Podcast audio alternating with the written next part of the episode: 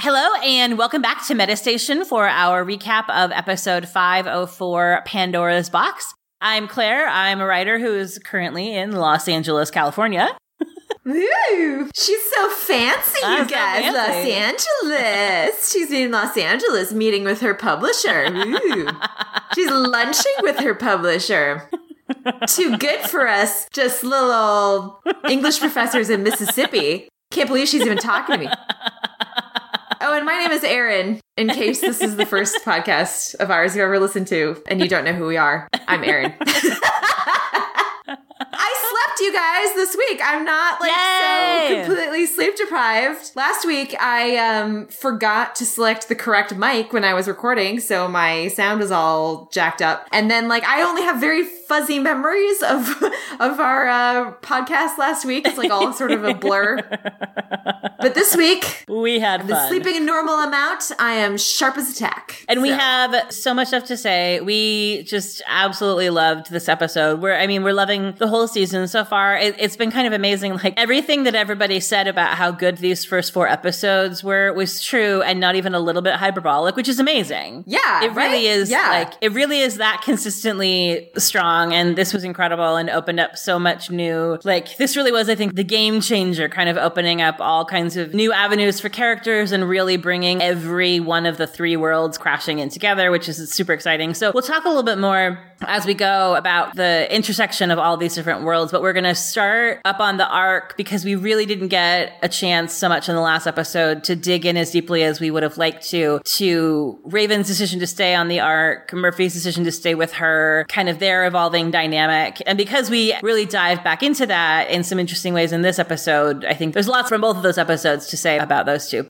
Yeah, so let's talk about Raven. Raven. Man, when she put that Raven up on the screen when Oh she was my acting against Zeke again, I was just like, that was wonderful. Ugh. but yeah, I think we should start maybe a little bit and, you know, sort of back up into last episode since we didn't get to talk Mm-hmm. about that much and her decision to stay behind. And, and I think, yeah, I mean, I guess it's sort of hard to go back. We can't really go back to that and talk about it in a vacuum, but we did actually get some nice new reflection on that, on her decision and on Murphy's decision this week, I thought. Mm-hmm. Both with Murphy's, I don't know if it's really was, if it was a confession to Raven or what it was, but that moment, you know, they had later in the episode where he told her, you know, I thought that was like, that was a fascinating moment. It was kind of a perfect Murphy moment because he was simultaneously admitting to her that he didn't really himself completely understand why he stayed, you know, which is such a mm-hmm. Murphy thing, you know, like Murphy, Yeah, yeah. It sort of feels in character for me for Murphy to do something and then figure out why he did it later, you know? Mm-hmm. But you know, that just that touching moment where he said that he thought that he was trying to impress Emori, but really he just was had a moment of sort of, why does it always have to be Raven to sacrifice? You know, why, mm-hmm. why can't he for once be the one to make the sacrifice? Mm-hmm. Which was like, I think doubly heartbreaking because when you sort of juxtapose that admission with the sort of tiff that he had with Monty last week, mm-hmm. where the meanest things that he and Monty could say to each other were coward and useless. You know, so like being useless, being the member of the team who has nothing to give is like the thing that mm-hmm. really just eats at Murphy, you know, which is not what I would have expected. But I think there's something sort of like heartbreaking in the fact that his confession suggests that he stayed to try to be useful. Mm-hmm. Like this was his way to try to do something to not be useless. And the only way he sees to do that is basically to be like, I can be the guy to kill 300 people. Like I can be, I can take that, mm-hmm. that sort of guilt.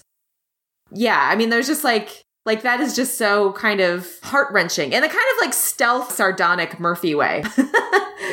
Yeah, well, and that's what, you know, like, Emori says to him, you know, I think that his sort of re examining his own motivations in light of, like, was this about Emori? Was this to try to show off for Emori? And I think he's right that that wasn't the whole of it, but I do think that we see how it wounds him when Emori immediately is like, uh, John can stay behind. He's the one that nobody needs. Like, John's the one that lifts right out, you know, like that. Yeah. I think that feeling that the person in the group that he, you know, is the closest to and has the closest relationship with, that they've become so estranged that she's like, so here's the person in this group who contributes nothing. And so I mm-hmm. think it's like, it isn't for or about Emori in the sort of like, well, I'll show her what a badass I am and then she'll want me back kind of way that he maybe initially told himself. But I think that it really was precipitated by like, you know, and we got little bits of this in previous episodes too, that the reason why their relationship ended up sort of floundering was the Emori was full of purpose. You know, that she had so, Mm-hmm. like, she, she became so integral so quickly. I mean, even,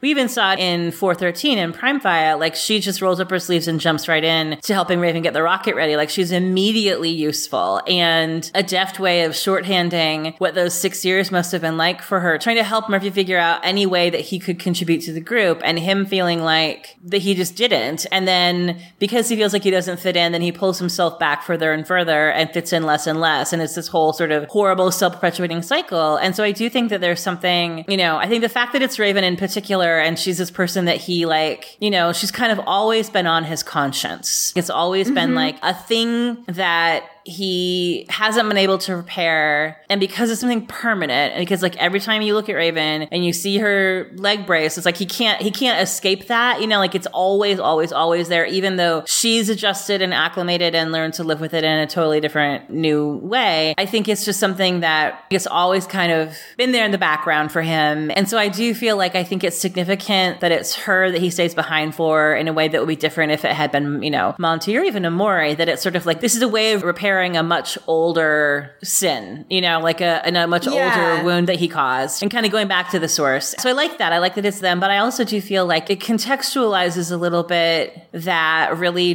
dark kind of lashing out version of him that we saw, you know, with Bellamy in the first episode, you know, the way that he's needling Emori in the previous episode from this one, you know, that sort of streak of bitterness and meanness in him kind of coming back out mm-hmm. to like poke at people's softest wounds. And I think that it's because he's given up feeling like he contributes anything. And in a way, it's like, you know, it makes sense why he feels that way because he's the only one that kind of came in without a concrete set of skills. I mean, potentially except for Harper, but Harper also, like Emori, made herself useful immediately. Well, I mean, like Murphy is so like sort of deeply, thoroughly antisocial as a person, Right. you know, and kind of a pathological, you know, and like not mm-hmm. antisocial as in like introverted, but antisocial as in like there's something inside of him that's driven to try to unravel Yes, yes, the exactly. fabric of whatever he's a part of. And so in sort of extreme situations, he does well, but you can sort of see him like he can't mm-hmm. stop himself from pulling on those threads. Right, right. But you know what's just struck me that actually that makes Raven and Murphy such great foils for each other. Another reason why they're such mm-hmm. a great pair to have up there together is that if Murphy is the one who has always been the least useful to the group for a whole host of reasons, you know, both because he he started out with fewer skills and then later because he like refused to develop any, um, and decided to develop his like skills as their own personal Phantom of the Opera.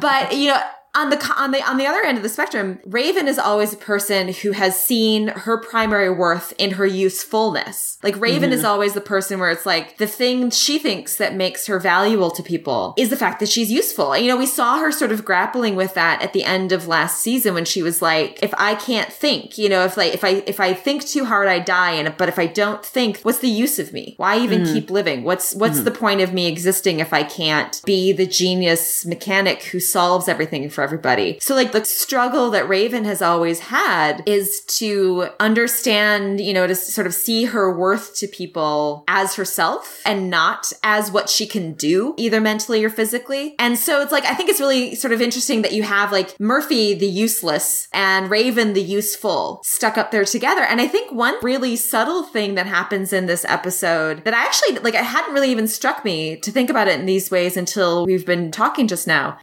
Murphy can't do anything technically to help Raven. Right. He can't code. He can't, you know, like there's nothing he, he you know, like Murphy loses fist fights to Bellamy and Bellamy loses fist fights to like everyone else in the world. So like he can't if the guys wake up, he can't fight them. Like he's not gonna he's not gonna be able to like save Raven. He can't be like a guard. But he's trying, you know, like first he goes down to the pods to check on them, to mm-hmm. make sure that like everybody's still asleep, which Raven interprets as not trusting her. And like maybe it's I, I'm not saying that there isn't an element of that. There isn't an element of of Murphy basically just like not not trusting Raven, but Murphy not trusting systems. Just sort of like yeah, "Yeah, yeah. I was gonna say it's more of the says." technology. Yeah, Mhm. It's more of a sort of like I get what your computer says, but I want to see it with my own eyes kind of situation. Right, but right, Like, yeah. hand- but like he's trying to help, right? Like he's trying to make sure they're okay. And then later he comes back with a soccer ball, and again Raven sort of interprets him as like stop messing around. Why are you goofing off? And like on the one hand, like I'm sure Murphy is bored, but on the the other hand, as he kind of, ne- you know, in his needling sort of way, he points out like she's just working constantly. There's not actually anything to do. She's just like researching random. She's working, working, working. He's trying to get mm-hmm. her to relax a little bit, you know, to mm-hmm. sort of loosen up, to stop being useful for a second and just let herself sort of be. And when it finally works, when she does play soccer with him, you can see her sort of smiling and laughing for the first time in however long, you know, for the first time since they've been up there. So like there's a kind of beautiful way where you can sort of see like Murphy's potential usefulness in the fact that with someone like Raven who can't let go, you know, that mm-hmm. he can be the one to kind of help her let go a little bit. Well, and I think what's interesting about that is the idea that when he chose to stay behind, it's because he thought there was like an immediate evac if anything went wrong. And he doesn't realize until after the ship has already left that there isn't. And all of their faith and trust is now in like, I hope to God Bellamy can make this work. And so the fact that he still is able to be, you know,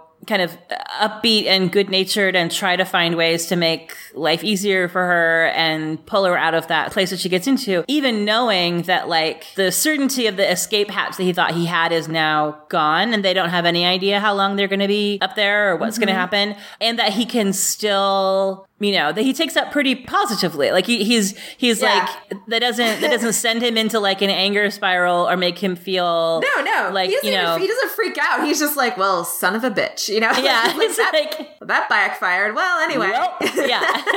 Here we are. Yeah. So I, I like that about him that he's like that like like everything that you said that he's found his way to contribute and it isn't because he has farming skills or technical skills or you know can build things or can create plans and systems and execute them like Bellamy can or whatever. It's that he has a level of shared history and comfort with Raven where even though they haven't always gotten along or even been on the same side, that he can be company for her and he can kind of spot her. Like he can, he can tell like, okay, you're spiraling. Like let's like close the computer and take a break, you know? And I like that it's a way of being emotionally useful. Yeah, exactly, exactly. And that's the interesting thing about Murphy as a character is that, you know, he's simultaneously the most toxic person emotionally to have around. Mm-hmm. And at the same time also kind of like the best person to have around, you know? Mm-hmm. Like he can he can sort of he can get Raven to let loose and play soccer with him. But then also you watch him say when they're in the cryopod chamber together and he said I can't remember exactly what he says, but you know, when he kind of like he sort of snaps and says something really nasty to Raven and she walks away, you can see him have that moment of like, why the fuck did I say that? You know, like why did I let that mm-hmm. fly out of my mouth? Yep. He's got those sort of two potentials in him at the same time, always. And like the great thing about Raven is that she just kind of goes with either of them, you know, like she gets mm-hmm. sick of him, she walks away. Right. You know, it's a lot less devastating than, you know, what he had said to Emori last week when he was sort of kneeling at her. You could see it got to Emori at a much more core level, which makes sense, you know, mm. because she loved him and maybe still does, you know, I don't know. And they have a much more sort of emotionally intimate relationship, whereas Raven can kind of just be like, whatever, fuck you, Murphy, you know, and like walk away and it doesn't cut her to the quick in the same way. Well, and I think some of that is the relationship that Raven and Murphy have. You know, it's interesting. It's, I think the qualitative difference in terms of like how she receives his bullshit versus how Emori does, I think, is that she knows, like, anytime, like, if they're in a war to make each other feel bad, Raven is the one that has the A bomb. You know, like, Raven has the end the conversation winning argument in that he can't say anything to her that would make her feel worse than her saying to him, You're the reason I'm disabled. So I think that, Yeah. like, I Yeah. think that because because she kind of has that, she can kind of let things roll off a little bit because it's like, oh, if you want to get into it, we can get into it. You're not going to like where this conversation ends. And I think yeah, that with yeah. I think with, with with Emori, I think it's just a different dynamic with Emori because Raven can like she can hold her own with him, and I also think that even like he's never not respected her. You know, like they haven't always liked Yeah. each other, they haven't always gotten along, they haven't always been in the same kind of cohort, but there's never been a time like from the beginning, even when you know Murphy couldn't stand anybody, where he didn't innately recognize that Raven is an extraordinary human being without whom they would all be dead. Yeah. So I think yeah. that there's a not that he not that he's like intimidated of her because I don't think he's intimidated really of anybody, but I think that, you know, if you could pick a handful of people that Murphy would be the least likely to really genuinely like fuck with to try and upset them, I think Raven would be the least likely candidate in a lot of ways. You know, I think just mm-hmm. because she yeah. can give back as good as she gets, and also I think just because because he knows that nothing bad that has happened to Murphy has been Raven's fault. You know, like nothing Yeah. Yeah. that he resents the world for has been like caused by her. I mean, like if anything, it like literally the opposite. Yeah. But like, but when he has, you know, the chips on his shoulder that he has, that he sort of directs at various people, you know, like like the Bellamy one makes sense. You know, like Bellamy believes that Murphy can be a better person, and so it's really inconvenient to Murphy to have that around when he doesn't want to be a better person. You know, right. But Raven doesn't expect anything of it. You know, Yeah, like Raven yeah. has zero expectations of Yeah. him. Right down to like she doesn't even expect him to help her. Yeah, Like so yeah. he cannot disappoint her because she does not have any expectations mm-hmm. whatsoever. Which is, you. Yeah. know, like if your person like Murphy is kind of relaxing, I'm sure. exactly yeah because because she isn't putting any pressure on him to become somebody different or even necessarily like holding particular past sins against him she's just kind of like i'm just doing my own thing i don't expect you to help so if you do help i'll be pleasantly surprised yeah. But, But, like- mostly stay out of my way. right right yeah. and I and I also do think one thing that is really a significant kind of shift moment in the journey that we see Raven go on, just from the beginning of this episode to the end of this episode, that I think really moves some some emotional pieces around for her is that we get to watch the moment where she ceases having to hold on to her guilt that Clarke didn't make it. yes. Like her six years of Clarke died to get us to space, and I have to get you down. And if I don't get you down, then Clarke died for nothing. and We're all gonna die mm-hmm. on the ring. Like I like mm-hmm. part of part of. Because after she's Bellamy, so she's the fanatically one- committed to usefulness is because Clarke died on her watch, and she feels a sense of Exactly. responsibility. And so you can imagine her being like, she's tired and she wants to sleep, but a couple of hours of sleep could be the difference between fixing the radio and not fixing the radio. Like, like things like that, where it's like the pressure she puts on herself to like be perfect, be the best, figure out this superhuman thing all the time, because otherwise this incredibly earth shattering loss that she hasn't necessarily maybe grieved in a like, like I, I felt like watching her on that, on that radio, I was like, I bet that's the first time Ravens let herself cry. uh, yeah. Like, like I think her grief came out in just spending 20 hours a day sitting at that computer console, desperately Yeah. trying to figure out how to fix what she couldn't fix. And so I think having that burden lifted and knowing like not just that you didn't kill Clarke, Raven, like you didn't, you don't have to hold on to that. Like she took a bullet for you, but she is okay. So you don't have to carry that around anymore. So I think, Yeah. I think what I what I liked about us getting to see, you know, the Raven that she is with Zeke at the end. I think we're seeing a Raven who has gone from being fanatically driven by these sort of demons chasing her to being like old school Raven who's got her mojo back. And I think that that mm-hmm. that release of guilt and pain and sadness of just sort of knowing, okay, like Clarke's alive, Clarke and Bellamy are on the ground, they're figuring this out. I can help from here, but I don't have to carry around the pressure that like I'm like she's not atoning for anything anymore, you know? She, and so I think that that Or something that like, you know, she doesn't have the pressure of like, you know, I think when she made the decision last episode, she was thinking Clarke died to get us up here, so I can die to get you back, you know? Mm-hmm. And now I think like with Clarke alive, it's sort of like, wait, okay, so Clarke didn't die to get us up here, so we don't have to die to get you back. You know, there's a kind Mm-hmm. of a, a shift of a sense of like martyrdom is a necessary part of this process to like, you know, rising from the dead is just like something Yeah. that was something that's happening in our lives now. So Yeah. here we go. You And- know, there's a kind of that- like a sense of hope, you know, like which fits with this, uh, with the title of this episode. I think so too. I, I think that there's a, you know, I think it, there's a reminder that as contentious as their relationship has been sometimes, Clarke and Raven have also never not had faith in each other. You know, like I think they've been angry Yeah. at each other, but even at their absolute like worst, lowest moments, like around the Finn stuff, they both were like, my respect for the position that you hold in this group and the skills that you have that I don't have hasn't changed, even though like Raven was so furious and Clarke was so sad and ashamed that they could like hardly be in the same room together, but they still mm-hmm. like got shit done. Mm-hmm. Yeah. They still did the things that had to get done. And so I think that there's got to be so much comfort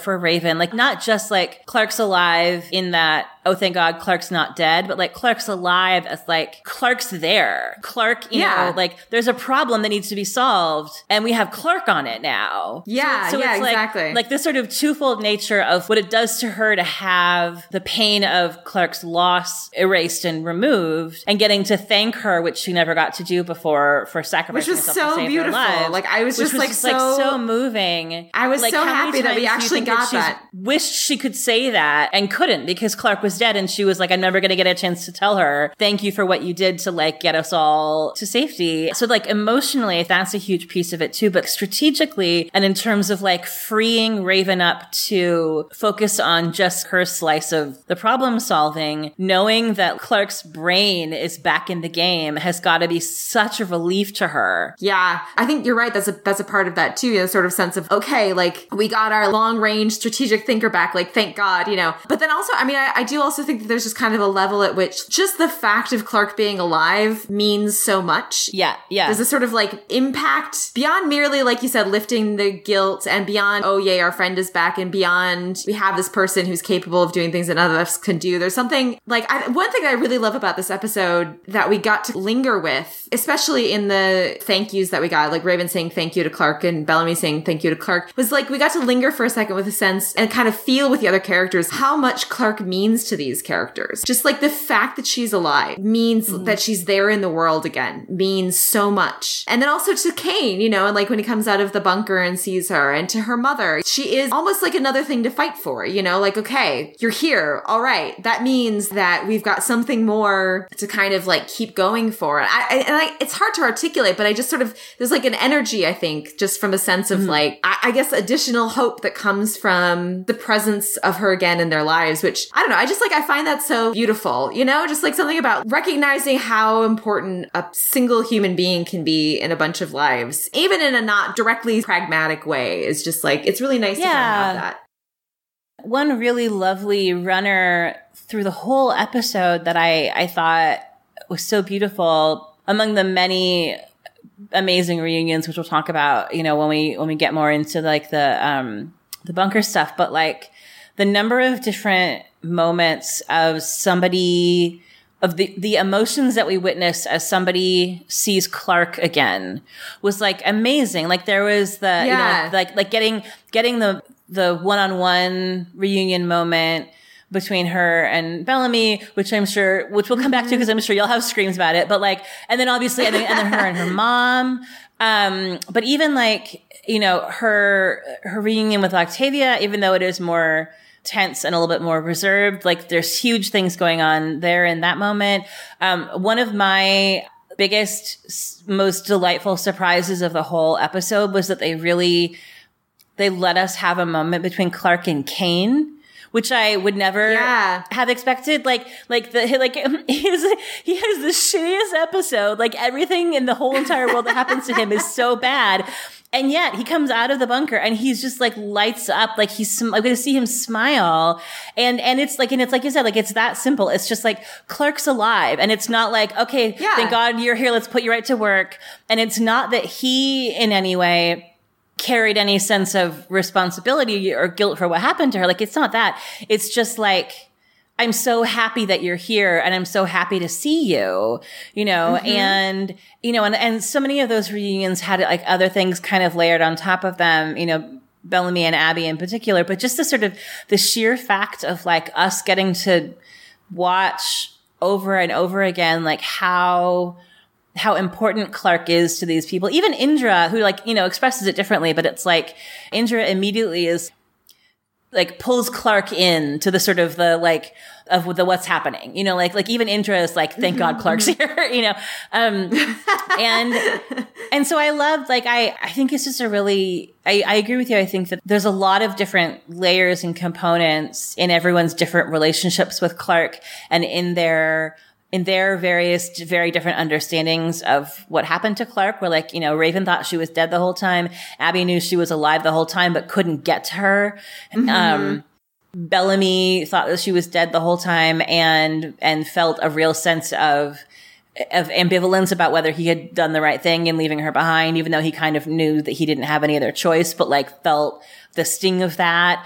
Um, so all these mm-hmm. different sort of components of, of those relationships, you know, sort of add additional layers to the sort of subtext of those reunions, but just getting to see that moment of everybody having her back in their lives again and her importance to them as a person was like so emotional and so beautiful. And you, and you know, like, okay, so that's like, you get your nice hug and then immediately things are going to go horribly wrong or you're going to be separated again or, or doom will somehow strike. But just, but in that, but like, I was yelling about this a little bit on Twitter last night. Well, I was yelling about everything because the episode was so good and I couldn't stop yelling. But one thing that I've been thinking about a lot in terms of like, what specifically is making this season like already so much stronger four episodes in, I think, than certainly than the last two, um, maybe than than the whole show altogether. And I think it's because it's like it's like they've remembered how the hook for most people who watch the show is that we care about these people and their relationships and the plot mm-hmm. is layered on top of that. And mm-hmm. when it starts to be plot driving character where you, you know, where you make, you know, somebody like Bellamy or Abby do something that feels wildly out of character because you got to move some chess pieces around or you have a big high stakes kind of action set piece and it's all about the like the action of it and not so much the like emotional why then you then it's harder like then like we disconnect a little bit like it's harder it's harder to be mm-hmm. as sort of invested and i think what this season is nailing like almost i would say across the board in every storyline with every character is that like i mean like the stakes are high and the action is mm-hmm. huge and it is intense as hell. Like it's all of the, it's as, it's as breathless and fast paced and, and action driven as you could want. But in the midst of that, they've seeded in these quiet moments and these emotional moments and these moments of connection and these reminders, you know, like the connection between Miller and Bellamy you know, yeah, the, just like, the fact like, that we got to pause. Like, I mean, yeah. like, I think that's you know maybe like in this episode, the sort of the big, the biggest indicator, biggest difference I think between like last season and this season is last season I feel like they would not, you know, the show would not have remembered that Bellamy and Miller would be happy to see each other. Mm-hmm. You know, and in this and this season we got like, you know, and it was like five seconds or whatever, maybe 10 seconds. We got a little mm-hmm. moment of, you know, like, hug, smile at each other, like, I'm glad you're alive. And it served a plot purpose, you know, because, mm-hmm. because Bellamy saw Miller's gun and was like, right. Uh, okay. And then he got to turn mm-hmm. to, you know, like, so like it served a purpose because it kind of like, it sort of clued Bellamy into the fact that Octavia is already flouting the terms of the deal that he made, you know, so kind mm-hmm. of like it, like it serves as an opening for, you know, for Bellamy being like, all right, Octavia, we got to talk, you know, and kind of like moving, moving the sort of Blake siblings from that moment of joy of seeing each other towards like, they are actually very much on different sides. But we still got that sort of nice moment of like, hey buddy, I haven't seen you in six years. I'm super glad that you're still alive, you know? Mm-hmm. Yeah. Yeah. And that, and I think that that, I think it just really goes to show that, that it is absolutely possible to have both of those things. And it doesn't mean, mm-hmm. it doesn't take anything away from how, how action packed or high stakes or exciting the exciting parts are. It's just like, you know, giving us those little moments where things breathe. Like it's, it's, it's because we know that Miller is an important person to Bellamy that we feel how disturbing it is to Bellamy to see Miller like a disciple of Octavia. You know, like yeah, and exactly. and that's something that's going to cut that will that will bear fruit later in the plot. I think we're going to end up seeing Miller in a position where he's forced to switch sides. Like it's laying groundwork, like it's doing plot work, but like you said, it's also letting us kind of rest and breathe in that for a second. You know, I think that Murphy, Murphy's little smile when they hear Clarke's voice, yeah. like like like that reminder that you know, and his little quip about the cockroach, like like just letting us linger in the fact that no matter what has gone down between them, you know, what happened in the lab with almost sacrificing Emori, like as bad as things got, you know, letting us sit there for a moment with Murphy's just pure, uncomplicated delight that the person that he thought was dead wasn't dead. You know, I, I think that those moments are so important because it's the reminder of like who these people are to each other. That's where those high stakes come from. You know, like that fighting pit mm-hmm. scene isn't breathless and terrifying just because like axes are neat. You know, it's, it's because we've been watching this progressive devolution of Kane's relationship with Octavia and Octavia's increasing resistance to being contradicted in any way as she assumes this like godlike emperor role that we're watching these sort of two trains colliding to a point where she's ready to like chop you know, her once surrogate dad figure's head off herself. Like it's, it's because we care about Octavia and we care about Kane and we care about the whole journey of their relationship. And because the previous episode they were in together took the time to show us steps along that way. So mm-hmm. like just yeah, to lay groundwork of Octavia becoming this Octavia. So I, I, I think that I think that it's just threading that needle so deftly where I I like I just every episode I watch, I'm just like I'm like I'm I'm feeling so many things, but like the big, you know, the big things land the the way you want them to land because we get in between those those moments of like really lingering on like Indra's face at key moments where you realize how conflicted her loyalties are because she cares about every one of these people. And, mm-hmm. you know, and and the and the history between you know between Miller and Bellamy, between Clarke and Murphy, between Clarke and Raven, you know all that stuff. It's just so it's I think it's found its way back to being really relationship centered again. And I and I also like you know Octavia and her kind of what her journey is going to be aside. I do think that like introducing this exterior force in the form of Eligius that shakes things up again I think is a great way to recenter on the relationships among the characters that we've had, you know, that we've been watching the whole entire time. Like you sort of, you know, you throw a bomb in and everyone kind of like you know, you watch how everyone sort of reacts to it. And so I think that it's a great mm-hmm. force for kind of reshuffling the deck among all these relationships to kind of introduce this outside force that, that already has done things that are both positive and negative. You know, like yes, the bunker yes. would only, the bunker would not have been open without Eligius. So that's like a unequivocal good. But the trade off of that is now they have this sort of devil's bargain that gets broken immediately and they've made a really powerful enemy who now has hostages. So it's very complicated. But I just, I like that, um, I like what that's doing to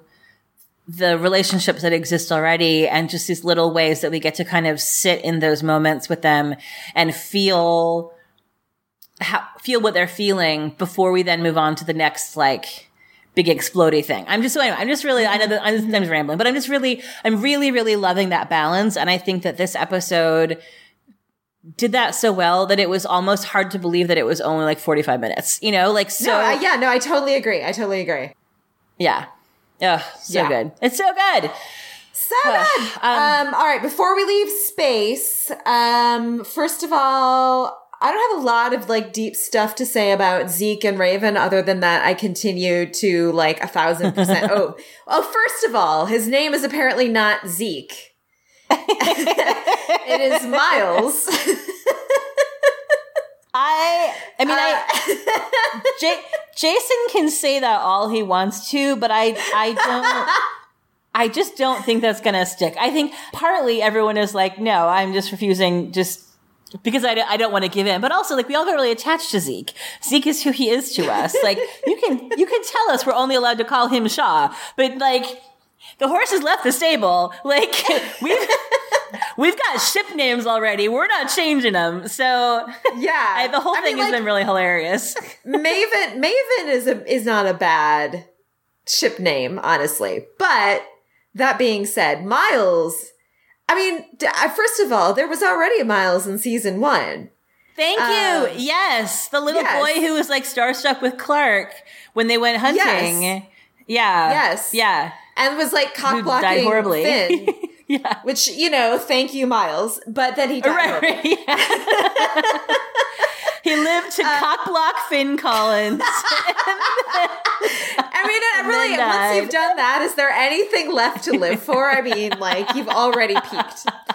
Um, uh, perhaps, perhaps this Miles is is a little uh, a nod to that one, although I suspect that perhaps they just forgot about the first season Miles. um, so, so just as a, as a sort of like programming note to our listeners, we will continue to refer to him as Zeke. Uh, although we are aware that his name is Miles, I guarantee I will call him Zeke every single time because I'm not Yeah. going to remember that it's Miles, and I'm not gonna and like I'm not gonna remember to call him Shaw. Um, Also, like his middle name is Zeke because I think.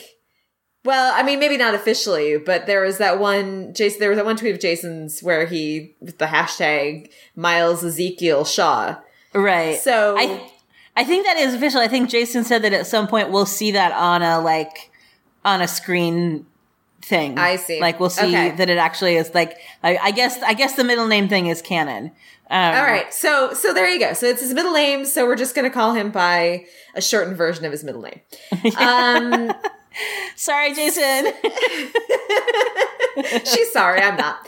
Uh, so Zeke and Raven, I yeah, I don't have a lot of deep stuff to say other than it was just like such a sheer delight to watch them to watch both of them on either end of it just have these moments of sort of like wait what the fuck who is this Yeah, person yeah. like how are the, I, I should be like sailing through this with no problem and yet Mm-hmm. somehow this person has come along to be like a fly in my ointment Yeah. um, you know who it reminded me of? Um, do you uh did you you finished Leverage, right? You got all the way through it? no i didn't Okay. But have you have you seen the one with Wil Wheaton? yes the- yeah Uh, yeah, it, right. I was like, "This is Hardison in chaos." like, like I have your van, now I have your van, and I have the lasers. like, like just like you know, like and making the other person's screen say like mean, like mocking, sarcastic things, and like hijacking control of each other's like the lights in each other's vans, like just for fun. I was like, oh my god! Like it, it reminded me of that same kind of like if the stakes weren't so insane, this could totally be hilarious. But and it, and it was Oh, actually yeah. like it was enormously yeah. entertaining.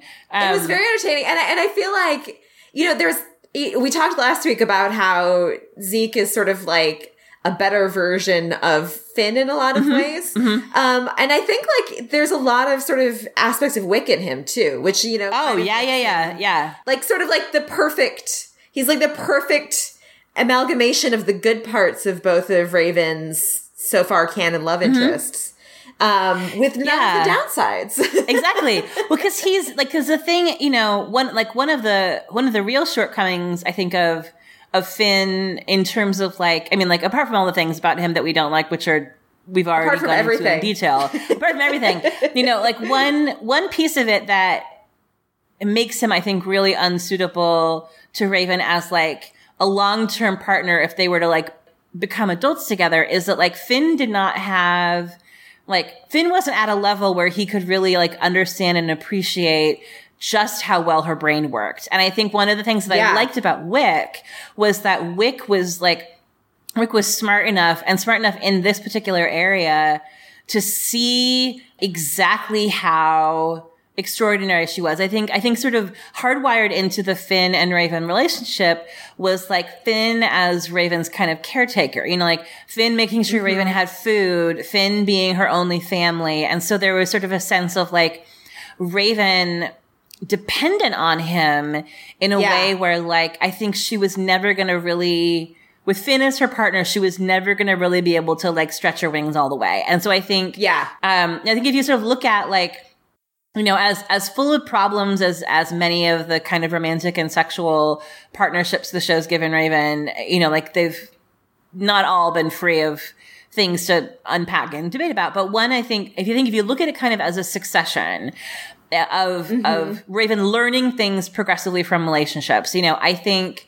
um, I think that she needed the fling with Bellamy served to kind of kick her out of the place she was in with Finn. And I think it's, I think it served that purpose, um, and kind of helped her begin to close that door. Um, and I think that she needed to close the door on Finn and that version of herself that she was with Finn, who was really dependent on him, him taking care of her, him taking the bullet for her, going to lock up for her, you know, feeling this sense of like beholden to him for just her, her freedom and existence, you know, survival. Um, and, and so I think that, you know, once she sort of breaks up with him because of the Clarke thing, and then she gets to kind of like put that behind him by moving on with somebody else. Um, and then I think the thing with Wick is like that, you know, the relationship that she has with Wick is, is built on both being treated like an equal and being recognized for the fact that she has this mind that can do things that nobody else can do. Like it isn't that Wick doesn't think that she's hot because obviously she is hot and he thinks that she's hot, but that the their spark between them is a is like professional bickering, which is which was really satisfying yeah. to watch. You know, like it was um it's such a bummer that Steve Talley was a horrible person, you know, because I I think there was because there was so much in their dynamic that I think worked really well and gave us this new side of her with a peer to kind of bounce off of. And so I think, you know, and then having her in a position for a couple of seasons following that where her storyline really got to be about herself and like unpacking her own damage and baggage and pain and self doubt and this feeling that if she couldn't be perfect, then she wasn't worth anything and how she dealt with being a person who has chronic pain and a disability now and how that kind of rewrote her sense of self. So all of those sort of I think that facet of the journey, like it, it, it feels like you could actually draw a really nice progression through kind of all of those data points on this journey to, you know, opening her up to being in exactly the right position for a relationship with somebody, you know, somebody like Shaw who both before he even like before he even realizes that she is like the most beautiful human being to ever walk the face of any planet. he hasn't even seen her yet. Yeah, and he's he, like, I mean, yeah, like, he only knows that she's like even a girl just because like you know from like from Bellamy from like overhearing things. Yeah, yeah, he yeah. doesn't know anything about who she is except that she's the first person that he has met who's smarter than him in like a 100 uh-huh. years. And he's uh-huh. the kind of guy who's like secure enough in his own brain to find that more intriguing than he finds it threatening, which I think Finn mm-hmm. would have, you know? Um, mm-hmm. and yeah, so, oh, definitely. Yeah. And so he's already like, he's already sort of indicated himself to be a person who is, um, and I, I think I'm, I don't, I don't quite know how to articulate this, but it's like that sense that we all had already of him being a person who was not sort of black and white in the way that he chose sides, the way somebody like McCreary is. Like the fact that he's sort of like his, his presence as a member of Diyoza's band is itself kind of a complicated thing. And, mm-hmm. um, and so what I like about the fact that he has this instant zing of a connection with Raven even though in that moment Raven is the enemy, like Raven is is this force that's trying to thwart him, but the respect that he instantly has for like like God, like she's good and she's good enough that mm-hmm. she can mm-hmm. be good at this and also fuck with me with this damn mm-hmm. bird picture. You know, I think I think the fact that he's so kind of instantly captivated by that is another reminder that like his his ideology is, is not like his allegiance is not with with Diyoza for any kind of ideological reasons. It's purely situational and he is ripe for switching sides with the right motivation. And, you know, and he responds to people who have like shared interests with him in a way where like, like it just was a reminder of like how open he is to there being more than just like, two black and white sides to everything good mm-hmm, guys versus bad mm-hmm. guys you know mm-hmm. um and i liked i liked that i liked that side of him and it was just really fun to see like sass pants fuck with you raven come roaring back. Yes I was like oh what a meet cute. So do you think that when the launch code doesn't work at the end i think that was zeke not raven. Oh do you? I mean i was kind of thinking like it might be raven. We'll see if they come mm-hmm. back to it but it just occurred i was like i had this moment of like it didn't yeah. Like i i sort of have like a mm. a like minor hunch that perhaps that was Zeke deciding because he was like, you know, he didn't want to do it. He was like very, very opposed to it for you know a couple of reasons. Probably because he didn't want to kill a bunch of people, but then also because like he was pointing out, and I was waiting for someone to point this out. Like they are in a hell of a genetic bottleneck. Like oh my god, yeah, left. Like you kill most of those people, you've got like a couple hundred left. Like what the fuck do you actually think you're doing? Right, um, right. So, so I mean, so I was sort of like Raven is a handy scapegoat for him to be like, oh, wow, gee, this launch code isn't working. Must be that like genius girl, but it seemed kind of fishy to me. So I, I, I actually, him. I like that idea. I, I hadn't thought of it like that. I sort of assumed that it was Raven, but I do think that, um, one point in favor of that is is that you know when it's the docking bay doors, for example, like when when they try to outsmart Raven Yeah. that way, we see Raven react we see her see it coming and be like oh shit and have to scramble to think of a plan. And with the um you know firing of the missiles he just pushes a button and it doesn't work. So we And the other thing is, is that we know that when he does that, Raven and Murphy, like Raven isn't in the, you know, in the bridge. So unless for some reason she hacked into the she preemptively did yeah um which is not out of the realm of possibility, but does seem like yeah I don't know. There's just like enough there that I'm sort of like I'm thinking like it's Zeke being the kind of you know a guy who thinks for himself, who makes it you know who, who's who's taking advantage of the fact that he is at a technological advantage. Like these people won't know any right different. right They're exactly sort of yeah they they won't him. like Diyoza can't check his work yeah exactly just me and I'm so I'm so I'm curious to see if that comes back next episode when they're you know yeah when, we, when he meets Raven and Murphy when Mm-hmm. I imagine those so like the stuff is going to kind of start to come to a head. Yeah. So I'm so what I'm what I'm you sold me. And part of the reason is so so the so immediately preceding the moment where he pushes the button and it's like beep boop beep. Oh no, no guns. What it's the stand it's the standoff between him and McCreary directly and it's Uh-huh. basically like McCreary is literally like I will fucking kill you and Shaw's like, you can't fly this thing without me. And McCreary is like, I don't really care about that so much. I still would like to kill you. So I think, I think, you know, it's, it's like, I could see it potentially being, he tries reasoning them out of it. Dios is not willing to hear reason right now. He tries kind of a little bit of blackmail and basically being like, Uh-huh. you know, you you need me more than I need you. And McCreary's like, test that bet. And he's like, okay, fine.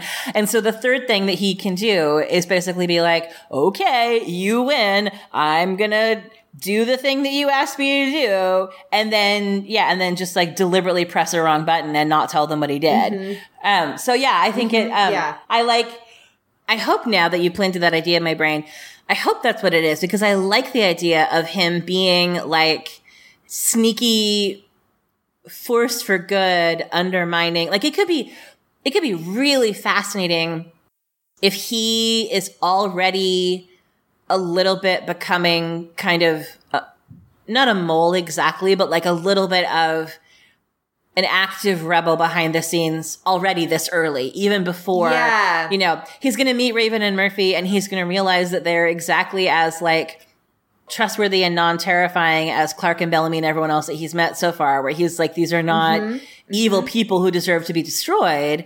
So I, I think that's, you know, I think that's going to, that's going to definitely shift things. But I think that us getting to see that like already, you know, there are places where like both as we've seen in multiple episodes that he's totally willing to go toe to toe with Diyoza and McCreary. But this is a, a moment where potentially we're seeing, is he also willing to outright sabotage if they don't listen to him? And Yeah. and yeah. I like, I like that if that becomes part of his story, you know, like that, for example, puts that shot of him with the gun, you know, in a whole new light. Like, does he end up openly rebelling much earlier in the story that we, than we maybe thought? Um, Yeah. is he, or is he, you know, loyal to McCreary and Diyoza on the surface and secretly kind of working, you know, like I could see him sort of quietly teaming up with Raven in some kind of a way where like they're feeding each other information. Like it just, it, it makes me feel like, I think I was sort of picturing him as somebody where his arc over the course of the whole season might be coming to the realization that he's on the wrong side and wants to try to, mm-hmm.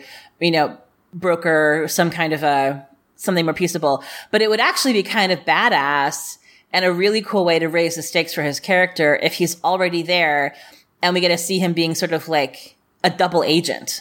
Yeah, which actually makes me really excited for him to meet Echo potentially. Yeah. You know, like I'm sort of thinking about like what if, you know, like Echo is a kind of like spy master, you know, that that there's a sort mm-hmm. of space crew covert thing happening, which would also really, really complicate things, you know, for Bellamy if he if he's sort of like at odds with Octavia, but then also has like a lot of strategic information, you know, like it kind of, it kind of makes things a lot more complicated on a bunch of levels, potentially, both interpersonally mm-hmm. and in terms of like stakes of this, uh, you know, of this like high stakes game of chess that they're all mm-hmm. playing, where like information about who knows what, what equipment they have, what plans they have is at such a premium um, you know, that's something that, that could come into play in a fascinating and big ways later in terms of all those characters, Clarke and Bellamy and, and Madi and Space Crew who are kind of like caught between one crew and Um, yeah. Well, you know, and just like are, who just kind of like are, like we would just like a small section of the green place to live yeah. in and not get blown up, please. yeah. You guys can fight out the rest of it. We will take right. like, you know, 100 square feet and we will all bunk in the same place and you guys yeah. go fight over there. Well, and something else that I think. Um, hectares. yeah. you know, and something else that I think is potentially, um, could be an interesting position that Raven ends up in, you know, when, cause we, we know that they, well, the, the, the promo pictures for 505 came out today and Murphy at least is on the ground. So they must like, yes, they must go like up and then down in the next episode. So, but one thing that I think could be a really interesting plot thread that could get sort of picked back up again is we know from um, 502 when Jaha died, he was their only engineer. Mm. And, and so like, so one crew is like, one crew doesn't have anybody in a, in that same level of like a technological capacity, you know, and, mm-hmm. um, and Eligius has Zeke, but they, you know, so like Raven's abilities and Raven's brain could end up being an asset that's really in demand by both sides. Like Eligius already has somebody, but they have like all the technology. Yeah. Like they have way more. Which makes me kind of think there's that, that Raven, they might hang on to Raven for that reason mm-hmm. and they might dump Murphy thinking that he's useless, which would be right. perfect as in terms of Murphy's arc where like Murphy's sort of like, supposed usefulness or uselessness winds up being like actually strategically really useful over and over again. Like if they yeah. kind of well, and and he he ends up like so just just looking at from the pictures that came out a few hours ago he appears to be um so i we didn't see abby but murphy and kane are in the same place now mm-hmm, um mm-hmm. and potentially at like you know, prisoners at different levels. Like Kane is drinking whiskey with Diyoza in the pretty gazebo and oh, Murphy has a shot collar. So like their status is slightly different, but they're both essentially captives of Eligius yeah, yeah. at the moment. Um, yeah. So, uh, so that makes me wonder if, if potentially there, you know, if, if Murphy is there, if Raven is there too, is there, what are the ways in which like those those four people, Kane, Abby, Raven, Murphy, um, could end up sort of working within the system using you know like abby leveraging the fact that she's incredibly highly in demand as a doctor raven leveraging mm-hmm. the fact that like she's the only person there who's as smart as as zeke is and murphy leveraging the fact that no one pays attention to him at all like just sort of you know, like like is there? I think the, that that foursome would just be fascinating. Yeah, um, yeah, yeah.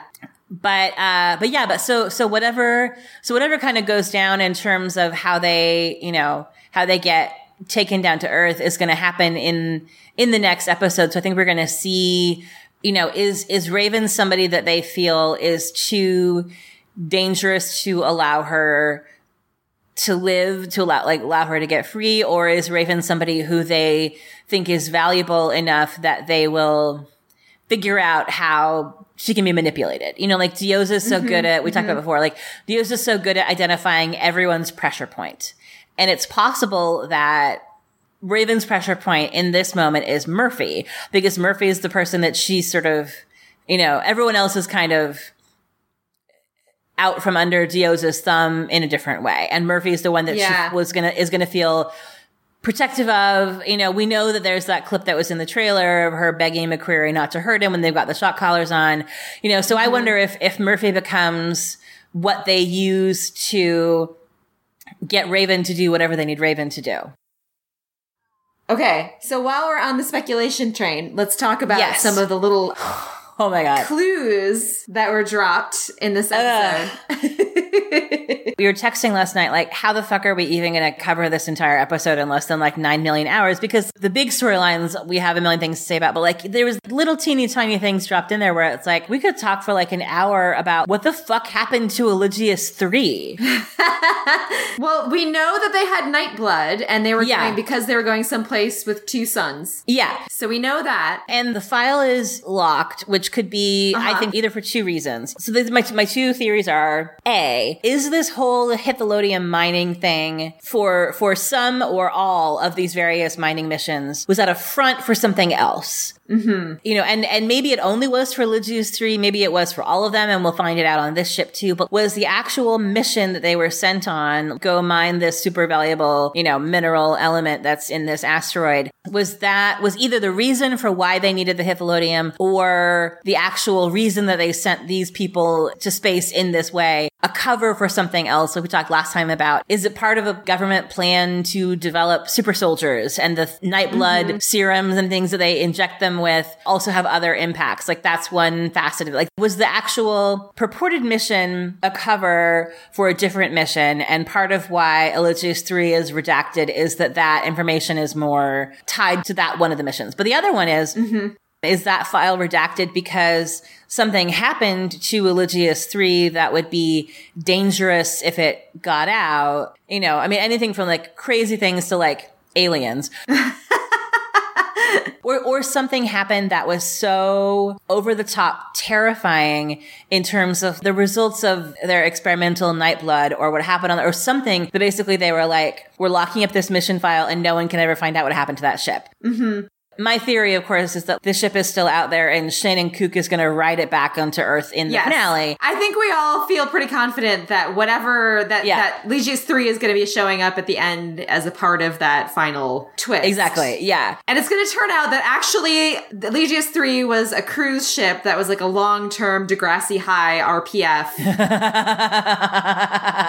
like live action role-playing game thing that will show back up again a hundred years later. Anyway, Headcanon accepted. but yeah, so so the question of what was different about Eligius 3 from the other ones, and the two things that we know that that's the one where there was actual like night blood that functions like we understand night blood to function, mm-hmm. and that it somehow disappeared, went missing. You know, it sort of was never spoken of again. Clearly, I think, at least with Raven, and maybe potentially with some of the other characters too, I think the seed being planted this early means, you know, much like with Cadogan and Second Dawn, like, this is going to be a thing that, you know, someone is going to keep sleuthing on this. Yeah. I like the idea of potentially this being a way to loop back into Cadogan Becca stuff. yeah. hmm We don't really know, or least I don't know if it was explicitly stated, how far apart these various missions were, but certainly because Eligius 3 happened recently enough before Eligius 4 that Zeke could be like, oh yeah, her blood is black. I remember that, you know, like he knew what that was. Yeah. So I think that that really puts it pretty definitively all in the Becca Cadogan timeline mm-hmm. in a, in a way where that could loop in, I think, in some really interesting ways. Other than the fact that I'm convinced, like, I think we're all convinced that, like, that's the big finale twist. You know, then the question is, did Eligius 3 find and settle on a planet with two suns? Like, is there like a human settlement there? And then, like, he picks up the human race in his ship and they all go live on, like, is that, you know, like, is that the setup? Or is it a matter of, you know, some people stay on Earth and some people go back to space and then we sort of have two worlds again? Do they come back to Earth because the two sun planet they were on is not habitable? And now there's 50,000 people trying to fit into that tiny little valley. Like, I don't know. Like, there's so many different, Yeah, yeah. you know, ways that it could come up. But right now, what I'm interested in is I feel like the possibility of interesting different ways in which Eligius mining itself is sort of a fundamentally shady company, potentially tied into some Mm-hmm. government conspiracies, potentially tied into even like Ali, Becca, end of the world stuff. I think could be really interesting. Like just inherently, I'm like, this company is shady as hell. Oh, you know what? Okay, but here's another theory about Eligius 3. So, Cadogan and his cult, right? Right. So we know that their slogan is from the ashes we will rise and that they're called Second Dawn. Mm-hmm. So what if the bunker was the first stage of their plan? And the second stage of their plan was to relocate to this other planet place Mm, mm-hmm, with two suns. You know, first dawn, second su- second dawn. Yeah, yeah, yeah. Suns, and then from the ashes we will rise, like rising up out of the atmosphere. So, like that's another way that Eligius three might actually like. Maybe it's redacted because it was never a mining Yeah, yeah. know, thing at all. It was always a part of his like doomsday cult plans. Yeah, and he like hid it. He did the thing that you do when you're trying to hide something where you sort of just like slip it in in the middle. Like it wasn't the first Eligius Yeah. mission. It wasn't the, the last Eligius mission. It was just that one in the middle that went haywire. And it was always Yeah. gonna, oh my God. And they could sort of act like, oh, well, that was a failure. And then the Hitler, Hitler, blah, blah, whatever they call it. I mean, they said that it was like a very, very potent energy source, right? So like they would still Right. actually need the miners. They'd still need to mine. right, right, right. yeah. because they would need an energy source, you know. So like it's possible that they needed mining labor, but they didn't really need like miners to go out into space and then come back to Earth. That was never necessarily Right. They the just needed the stuff. Yeah. Yeah, like they they went to the asteroid, they mined this stuff, and then they went on to To wherever they were. And then I wonder if or you know, Order eleven could be something like so what did the guy say? Like they found out about Order eleven? Is that Yeah, that's like- the captain said? they found out about Order Eleven. Yeah, Okay, so what if Order 11? So what if they told the miners, you know, you're going to go out and then mine and then come back? Right. What if Order 11 was the order to not go back to Earth but to proceed to the next place? And the reason that the mutiny happened is because they were like, oh, hell no, we're not. Because the miners were like, we Oh. want to go back to Earth. yeah, And that was yeah, the, that was the the hijack was like we don't they did not want to go back to like wherever they were going to go and keep being slave labor forever. They wanted to go back to Earth, and that's the like backstory of this. I love that because what I like about that, that's a motivation for why Diyoza did what she did that makes complete sense. Where it would be impossible in some ways, like not to be on her side, to like Yeah, rebel yeah. and try to like take the ship back if the alternative is, oh, by the way, we didn't tell you that you joined a cult, but you joined a cult. Yeah, we didn't tell you that you're actually like permanent slave labor for a cult, but you are. So anyway, you're never Right. going home. Have fun mining On an asteroid for the rest of your short lives. and you know, the, and the idea being that like the people, whoever the second dawn people are on the other planets, like they could rationalize this to themselves because they're like, oh, well, they're convicts, you know, like they're violent, mm-hmm. horrible people. It doesn't matter what happens to them. Mm-hmm. But Diyoza always being like kind of the character who sees injustice and will do literally anything to stop it, is says like, fuck no, you know, like we're going to rise up and take mm-hmm. control yeah. and not allow ourselves to be exploited. Which, like you said, I mean, that makes Diyoza like a really much more interesting character than if she's just like, I want to be in charge again. Something else that I love about this theory that I actually think, uh, like, I'm so excited now that I'm going to be actually kind of grumpy if this doesn't come out to be true because what this does. So here's what's really fucking nifty about if the plan is that Second Dawn was going to end up essentially like in space was the permanent settlement and the bunker was like a temporary thing then that is an explanation for how the sort of bastardization and conflating conflating of Becca's teachings with Cadogan's teachings. I think like it, it makes a lot of sense why grounder culture would have sort of emerged out of this kind of drawing bits and pieces from both the things that Becca brought down and also the things that Cadogan created. But like if Cadogan wasn't there the whole time, you know, if Cadogan lived to be a hundred as the first like flame keeper or whatever, there'd be a lot clearer and more direct tie-in in grounder culture to his mm-hmm. specific kind of theology. But it's all like bits and pieces and fragments that you'd pick up if somebody was either there for five minutes and then left, or if they had the bunker full of his stuff and they didn't have actual Cadogan because Cadogan was like on this other planet. Mm, yeah. So it feels like it's potentially a backdoor explanation for why grounder civilization emerged as this kind of piecemeal, disjointed thing that like borrows some things from stuff that we know Becca said, you know, like Ascende Superius, you know, like words that are uh-huh, tied directly yeah. to Becca, along with blood must have blood, you know, words that are tied directly to Cadogan, but are neither, it's neither one thing nor the other, which would make sense if they were both with them for a short time. It would make sense if mm-hmm. Becca was somehow responsible for getting the Eligius 3 ship to space. It would make sense that Eligius 3 is full of nightbloods, like actual black blooded Yeah. night bloods. And that's the piece that of the science that's tied into grounder lore. Yeah, yeah, yeah. So there's a lot of ways I think in, in which the idea of the 13th bunker being in some ways also, you know, a temporary solution of which the big solution is like the second dawn cult is going to repopulate this other planet, which is, I think, exactly the kind of megalomaniac thing you'd expect somebody like Bill Cadogan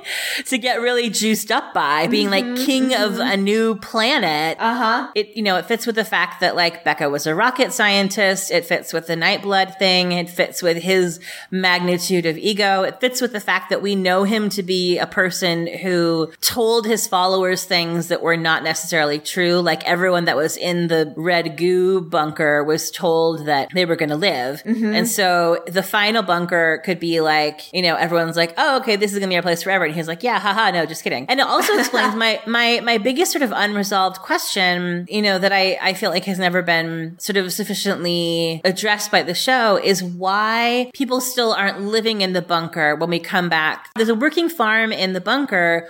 Why is nobody in Polis using that? It's like as a resource. You know, they mm-hmm. close the door and they Yeah. never go back in again. Mm-hmm. And so when, you know, when Jaha finds it, it literally looks untouched. And so it always Yeah. made me wonder, like, were they never there? Did the bunker just never get used? It was stocked up and was never used actually at all because there was no solution. Or it was used, but so briefly that then the people who were there left and something kind of sprung up around it. The grounders couldn't have known there was a working hydroponic farm in that bunker or they would have, or Becca would have been like, oh, sweet, a food source. Like, let's, you know, like I, Yeah, right, right. it, it like the the big unanswered question was how did the bunker as like a place that people could like live and sleep and be protected from the elements that had like endlessly regenerating technology how was that not a resource that becca utilized immediately if people knew that it was there you know if if she opens the door one day and suddenly it's like how 1500 members of this cult stream out you know? So i just i wonder if it was all kind of a misdirect and cadogan's people didn't like live out the whole entire time in that bunker. They used becca the minute she landed to be like okay so we're going to space.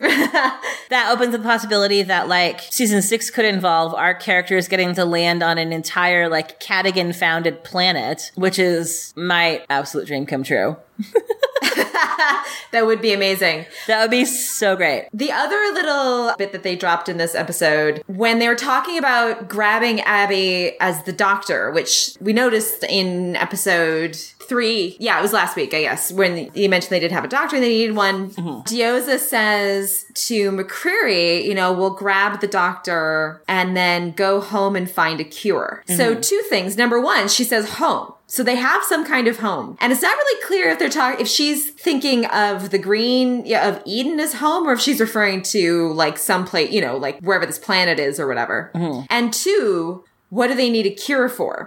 right And then we saw in the preview for next week is when we get introduced it's creepy stomach time creepy stomach shit time. I feel like whenever they need a cure, like the cure thing and the stomach thing have to be somehow related. Yeah, yeah, yeah. But the Yeah. question is because like from everything that we've seen in the previews, it looks like the stomach stuff is happening, you know, like it's among the people who are at Polis. right You know, because it's like Clarke and Bellamy are there and Cooper is there. So it's like Wonkru Right. In Polis and or like walking across the desert to try to get from Polis to Eden. Mm-hmm. So those aren't Eligius people. So the question is, if it is the same thing. Oh, and then also there's like a bunch of stuff in the trailer. It was like it came from below, blah blah, blah and Clarke saying we have to go back. So like it's sort of implying that it has somehow some has some connection to the bunker. So two things with the stomach thing. That could either be something that came out of the bunker, and maybe it has something to do with the dark year that Kane mentions and Octavia is like, you know the law, we don't talk about the dark year.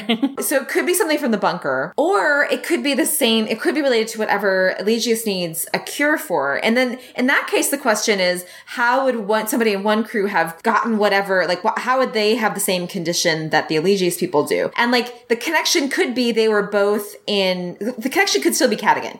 You know, because it was mm-hmm. Cadogan's bunker mm-hmm. and Eligius is Cadogan's company. So like maybe it's the same condition because it has something to do with Cadogan. The only other thing I could think of, and this is like a wild, wild theory, is that it has something to do with the strap-on gun. Like when it fired at them, it did something. Mm. you know, like mm-hmm. even to the people who didn't get blown up. And that has something to do with it. But that seems like way crazy. You're more creative than I am. I was just assuming that Eligius left some guards behind. Oh. No, but why would they do no? Because Diyoza was like, we have to evacuate because now we're at war. We have to like run back like she got everyone out of there, I'm pretty sure. Oh, okay. Yeah, that's true. Yeah, I guess, yeah, that was my, I think my thinking was like, did she leave a couple people behind to sort of guard some kind of a like no man's land? But no, but if she would have gotten all her people back in the ship and then she goes back to the, yeah. So you're right. So it's either, God, that really, that raises the stakes for poor Abby if like if it's whatever the thing is is a thing that's spreading. Yeah, yeah, yeah, exactly. Yeah, God, a pandemic would also be like that's a cool ass sci-fi trope. We haven't gotten any really so far yet. We got a little bit of like teeny tiny fake out of that in season one with the like you know Murphy bleeding from the face thing, but that ended up yeah know, that was an artificial one, and this one is There's real. Biological is, warfare, yeah, yeah, yeah. So that could be a really interesting. I I'm like I'm so excited for the for the gross stomach shit. Ever since we saw that in the trailer, I've been like, what the fuck is that? What are we going to find out what that is? Oh my God. and also just like the, the group of people that are gathered together observing it is just in and of itself as an interesting group of people, you know? Uh huh. Yeah. So I think it's going to be interesting to sort of see, especially with with Abby unreachable to them, you know, because mm-hmm, she's with Eligius mm-hmm. now. If this mm-hmm. is a mm-hmm. thing that is spreading through Wonkru, that's a real test of Octavia's leadership that I think could be a place where pressure along the places where, you know, some fissures have already begun to spring up between her and Wonkru in terms of her sort of, you know, mm. unilaterally accepted and unquestioned leadership that she had to forge by doing whatever horrible things they all did during the dark year in the bunker. You know, I think one thing that I, that I'm excited about that I've been watching for and we're already seeing it happen and which is so great is what is Wonkru and who is Octavia and you know who is Blodreina on her own and to them now mm-hmm. that they're out of the bunker and they don't need to keep doing those things anymore. It's like on the one level like she's forged this kind of you know religious devotion to herself that isn't going to be easy to shake but also there are alternatives now. They're not as starved for resources now. They don't have to do the things they had to do anymore now. And so where are the places where like any little thing could happen that could sort of topple her off her perch? And some kind of massive pandemic that, you know, begins to strike them after they've traded away their doctor, you know, or I guess the doctor has traded mm-hmm. away herself mm-hmm. is a real test that she's, I think, not up to, like, how is she going to figure out how to kind of like navigate that? Mm-hmm. mm-hmm. So that's something that I'm, I'm really interested in, in how, if it turns out to be super gross. but I'm very excited. And the other last piece of space lore, mythology, whatever that we should hit before we move on to the ground is that we did get some, I think, really important Diyoza backstory. Yes. Mm-hmm. In terms of like placing American history in some kind of a context leading up to the years before the end of the world and what her kind of role in that was. We don't know a ton about it yet, but it was interesting that it sort of confirmed our, our sort of, you know, our conversations that we had before about like the fact that she was a Navy SEAL and now is like leading a traitor rebellion on a prison ship must mean that the, you know, the process by which you go from being like a member of the military to like overthrowing the government of whom you are technically like subordinate. It's like something, you know, significant must have happened there. So I'm hoping that we get to know more about what her world was like, you know, like more mm-hmm. about what that government takeover was, why she, like I, like I, I want to get more of her motivations for the things that she did because I think one thing that I, I feel like they could already be setting up that I'm really interested in is, you know, we're introduced to her as the antagonist. And I think that it's totally possible we could get to the end of the season and have them plant the seeds where every single thing that Diyoza has ever done from, you know, being a terrorist rebel up through, you know, the choices that she's made with, you know, these characters rebelling on the ship, you know, taking over things like that could be a hundred percent comprehensible and sympathetic. Mm-hmm. If we learn about, you know, who the fascist government was that took over and what she did to push back against them, if we learn that the mission of the ship, like with Order 11, like you said, was these people essentially being sort of dragooned into slavery against their will, and she led them in an uprising to like be able to bring them back home, you know, and if she's trying to keep her people alive in this sort of like lack of like limited resources because it, like like I think we could end up in a position where by the end of the season we're like, yeah, in your position, I would have probably done every single thing that you did. you know, like I think that could be really interesting. I think the fact, you know, we got we already see so many parallels and and connections between Clarke and Diyoza, and I think mm-hmm. the fact that Clarke has the sort of shock collar injury that kind of mirrors or evokes Diyoza's neck injury. Mm-hmm. Kind mm-hmm. of uh, mm-hmm. sort of, I mean, that sort of drives that home to me. You know, there's like all yeah. these sort of like very subtle, almost subliminal ways in which is kind of like lines are being drawn between our, our actual protagonist, Clarke, and Diyoza that suggests that like that yeah that that exact thing is going to and some level come to pass you know that she has a story you know that if we were following her story you know it would look a lot more like Clarke's. The things that she's done right. would look to us the way that the things that Clarke has done look to us right now. Yeah. You know and especially considering that like we also so far in the season have already had a few times where like things that Clarke has done have been sort of you know we've gotten Madi as a kind of like a person to react to them and sort of reflect the fact that like Clarke is herself sort of making potentially morally questionable decisions for reasons that we understand, but that we're sort of being reminded like just because Clarke is doing them doesn't necessarily mean that she's right, you know? Mm-hmm. And just because these other people are doing this other thing doesn't necessarily mean that they're wrong or right. You know, we're sort of being reminded that we're that we're really very much in a gray area, which I again is one of those things about this season that I really love that I think is, you know, this is the most effectively they've done this since Mount Weather in season two, and I think mm-hmm. potentially even you know this is this has the it's on track I think to be even better than you know than the Wallaces in yeah. uh, in season two. Yeah, I think so too. And, and then Zeke too. You know, like if that backstory, you know, if Order 11 turns out to be something that like is itself kind of inherently wrong, you know, that, that it's kind of shows the people on that ship to be exploiting the prisoners in a way that is wrong, then that could also explain why Zeke chose to turn on his crewmates. Mm-hmm. You know that he mm-hmm. didn't he didn't yeah, side he didn't know. Yeah, he sided with what he thought was right, which was not enslaving these people. And he agreed to help them if they promised they wouldn't kill the people who had been, you know, like if they, you know, not to kill the crew. And then they wound up going sort of sideways and now Zeke is sort of stuck, you know, but that would also, it would make right. a lot of sense with understanding how Zeke wound up in the situation when he's clearly not aligned with these people either, you know, in terms of loyalty or in terms of like morals. Yeah. I mean, like, I think if he's, you know, willing to, because they didn't, you know, they don't know that Praimfaya happened, they're expecting that, you you know, the people who sent him on this mission will still exist when they get back. And so I think, you know, I could see Zeke being like, sure, I'm willing to be like fired and potentially sued for breach of contract for, you know, turning the ship around, you know, and, and not necessarily, and I think because he would have believed Diyoza that like no one's going to get hurt, you know, like again, like we talked about last time, like the wild card is McCreary. Yeah, yeah. And also I think the other wild card is McCreary is the fact that apparently, you know, as we saw this episode that you kind of called last week, that large portions of those criminals are loyal to McCreary, not to Diyoza. Yes. Yeah, that was a really interesting little fomenting of a mini rebellion that made me and and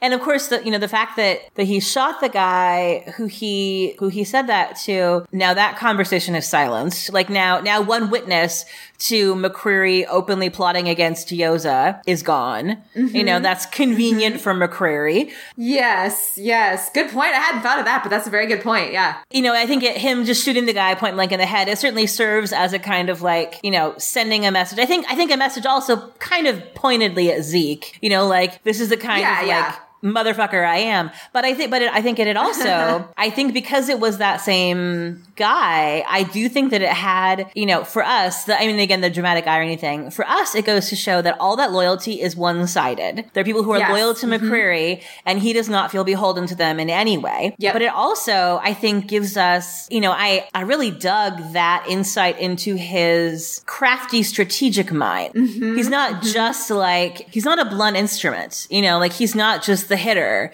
He's not just the torture guy. He's smart enough to know, like, kind of doing on some level, you know, what Diyoza is doing, you know, figuring out how, how to leverage things to get what he wants. So in that moment, you know, what he needs to get what he wants is to tell the guy, like, keep your head down, stay quiet. Our, you know, our day is coming.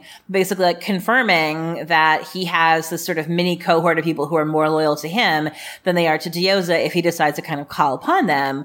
So, you know, so I definitely feel like, okay, so that's something that like at a certain point we're going to end up with, you know, we have, we have the Octavia faction and we have Wonkru and then we have space crew and Clarke and Madi in the middle. But even within those two big kind of massive opposing factions, we have introduced in this episode really significant foreshadowing of internal fracturing. Yeah. Because on the other hand, Wonkru is also in trouble. Yeah. Yeah. We have Indra mm-hmm. as kind of who's operating a l- a little bit almost like Zeke in this episode. Yeah. Where, you know, where like on the surface she remains totally loyal to Octavia, but she's kind of like, mm-hmm. she is, she's got her own motives and she's sort of like taking care of her own people in the background. And she seems to have a little group of, mm-hmm. you know, like guards who are loyal to her and who will, who will help her protect Kane and Abby. And also it's showing like clear misgivings about yes, what yes. is doing. Yes, uh, one of one of the many. Maybe this is a good. Maybe enters a good sort of transition point. But that one of the one of the like forty seven incredibly specific plot points that you nailed with unbelievable accuracy about about the Kane and Octavia and Abby story in the bunker. I was hoping to be like, "Yep, check, check, check." But one of one of the big ones, which we talked about a lot, which you know, I mean, it was re- reading a lot from facial expressions, but you really like predicted it masterfully, which is the idea of like Kane being thrown in the fighting pit for something so transparently unjust mm-hmm. is is the bridge too far for Indra.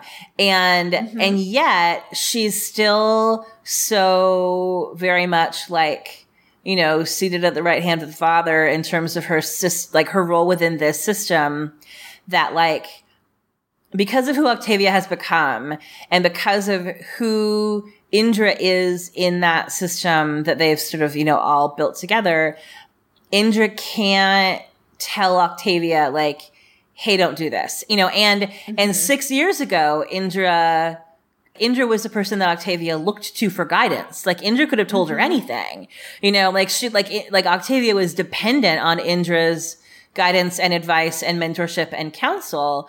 And, and so I think, I think in terms of the little hints and snippets that we got kind of indirectly about just how bad things got down there, that everybody is willing to sort of put up with whatever crazy shit Octavia does because she authentically forged that, like, you know, like Miller and Jackson, like genuflecting and saying the prayer words. Yeah. You know, it's like, how the fuck did that happen? And, but I think Indra being, Indra being in a place where not only is she no longer the mentor, but she's not even a person who can give counsel in hard situations without making things worse. That's very or like just feeling like you know she could yeah she or, or like at the very least she could register her objections with Octavia, but she she does not have any you know faith that Octavia would listen to her. Mm-hmm. Yeah, she like she knows like Indra absolutely knows that any attempt to try to talk Octavia out of this,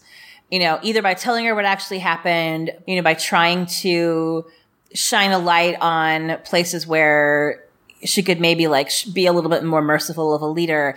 Octavia cannot hear that. Like Octavia cannot yeah. mm-hmm. handle dissent. And and I think mm-hmm. in in her defense kind of the 800 and whatever people who survived during whatever you know happened in in the dark year you know cannibalism fest mm-hmm. 2018 the things that they had to do you know the the things they had to do and the and the shared like guilt and horror of what they endured, Octavia did, and you know, and Kane gives her credit for it. Like she, she got them through it. Like she unified them mm-hmm. to a place where that infighting stopped and they, and they do genuinely truly see themselves as one people. So like it isn't mm-hmm. that she didn't accomplish what she set out to accomplish.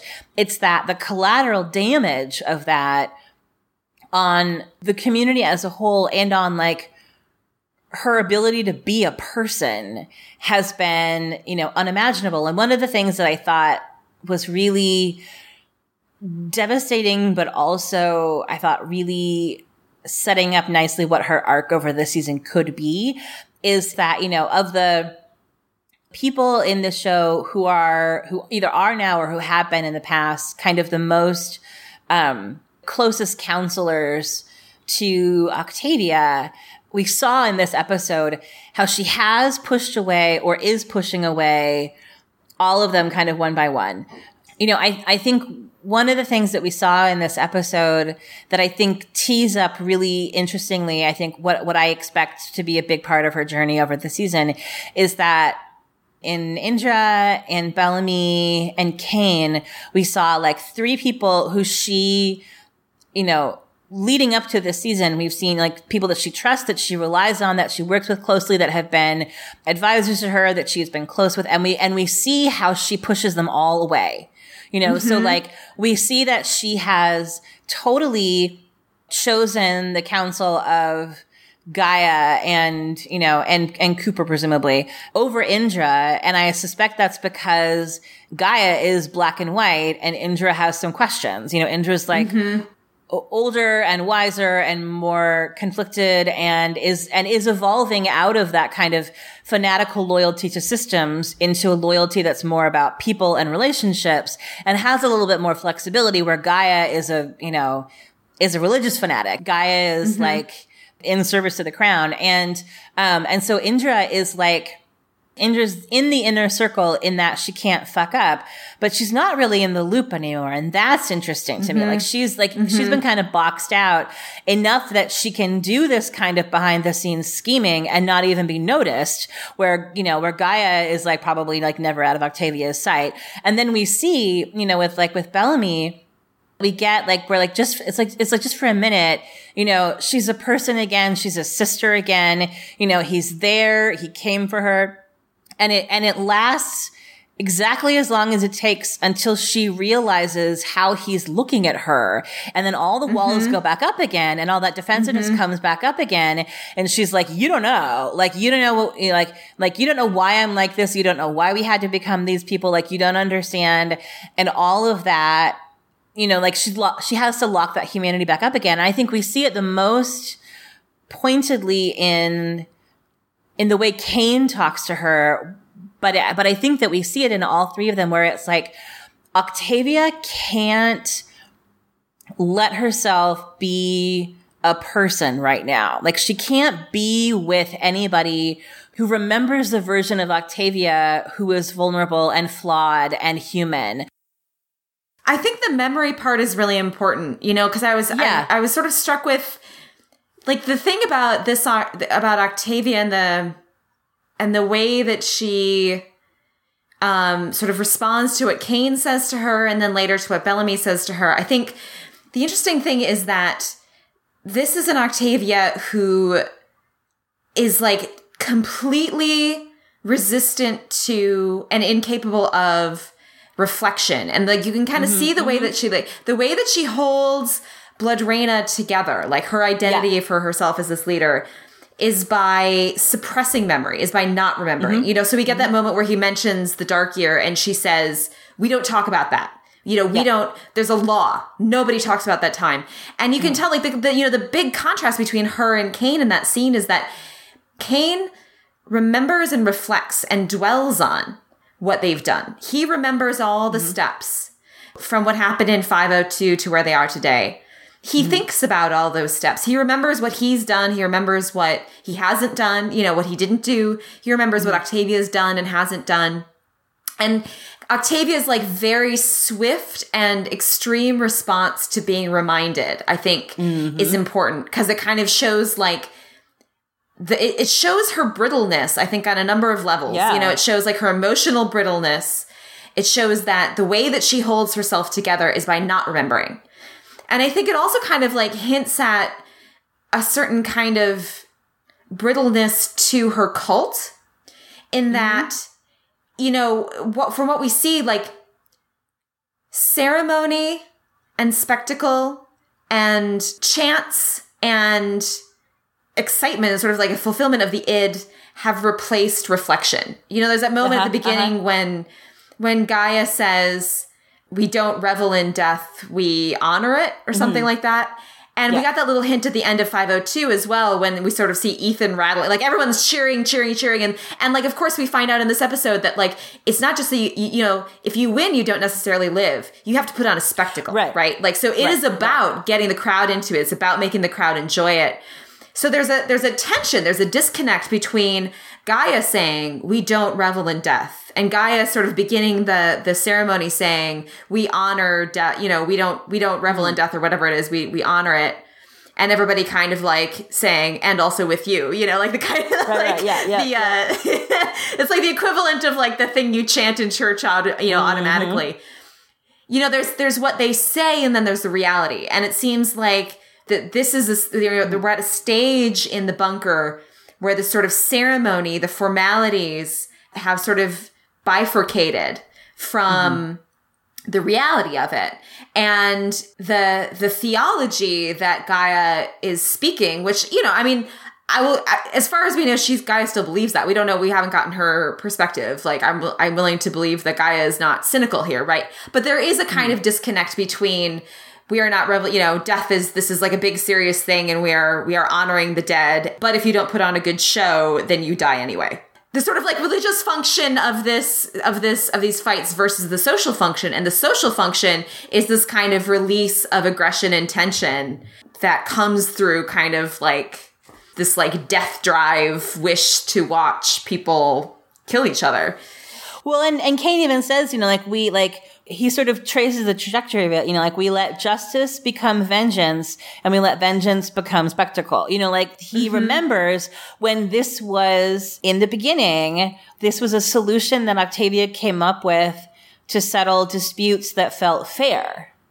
And, mm-hmm. and, and at, you know, and, and it was, even at the time, he was like, all right, well, this is a little bloodthirsty, but there was a, a degree of justice to it. And the motivation for it was based in feeling that this was something that would hold the community together. And, yes and, and also you know evolved kind into. of solve a little bit of their population problem yeah. eventually you know it was Yeah. like it was it was practical on a number of levels and in the Mm-hmm. six years it has sort of morphed into something more sinister Mm-hmm. and it, it it is sort of like it has morphed into its own you know it's kind of running on its own impetus now like they're down to under a thousand people they didn't need Yeah. to lose that many people to keep going you know like Yeah. this is this is a, a sort of a ritual that is running on its own steam at this point that has Mm-hmm. and we can kind of see also how like this is the ritual through which Blodreina has sort of consolidated her power and her status.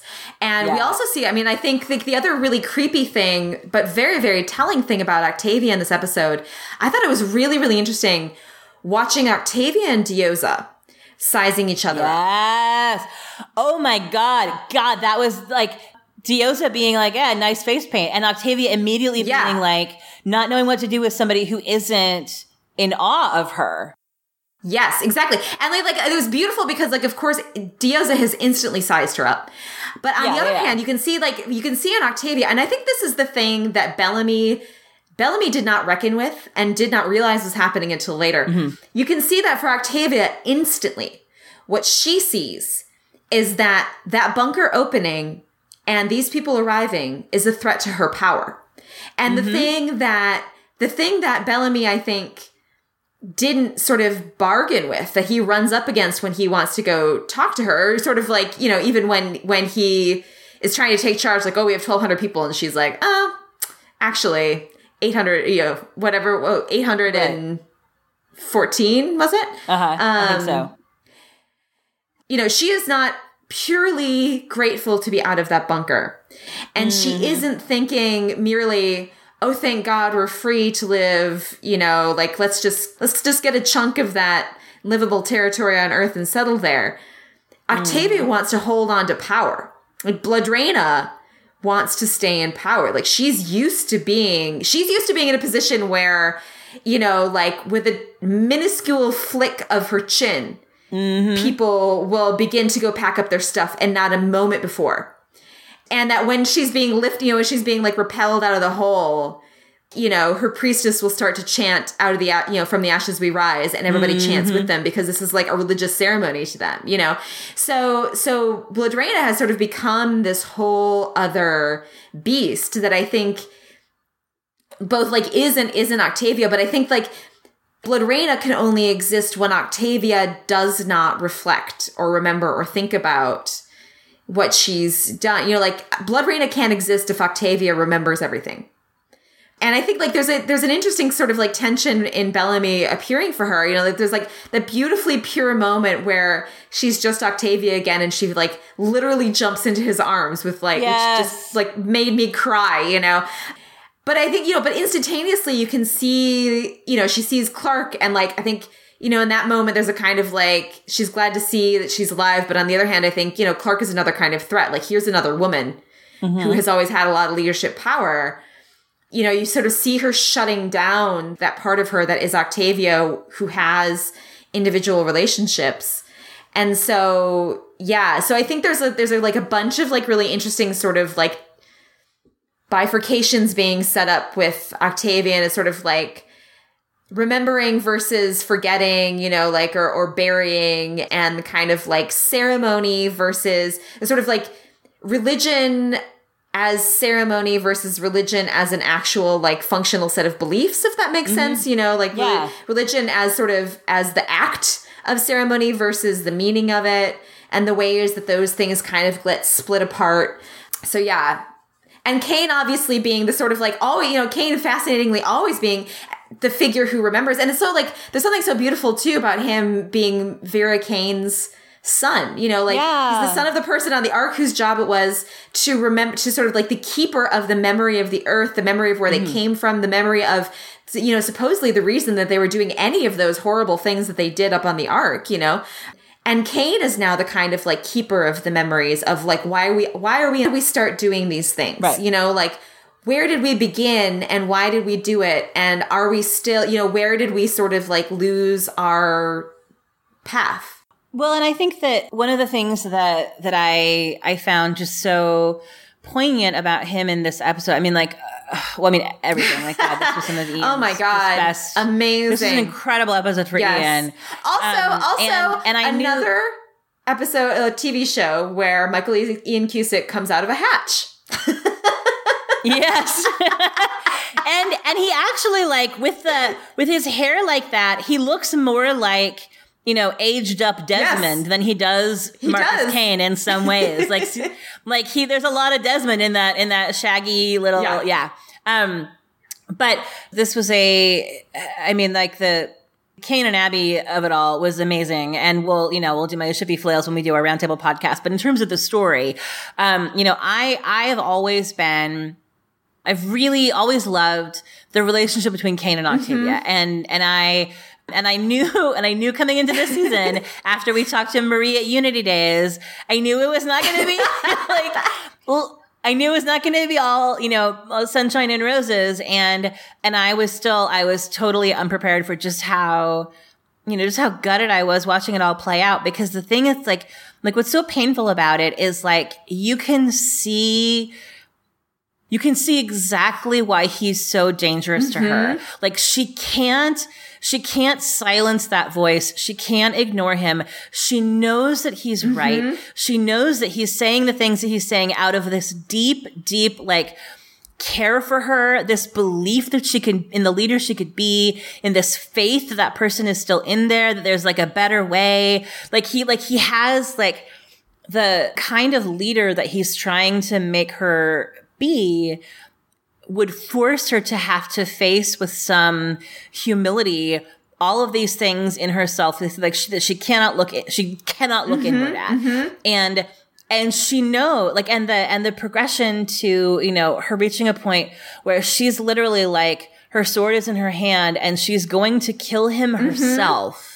Like not even, not even just put him into the pit or put him into the pit a second time, but like she's gonna be the person who like cuts off Marcus Kane's head that's how much she can't hear him say like you're better than this. Yes. You know like this isn't like you you don't have to be this person. You could be a different person. And like i've been to where you are. You know like i like i was there on the ark when we were the people doing this militaristic you know like totalitarian shit that you hated. He appeals to her through memory. He says, "Remember your mother. You know, remember what happened yeah. to her. I did that. Yeah, I think about that." And she completely shuts it out. She's like, she will not remember. Yeah, she will not.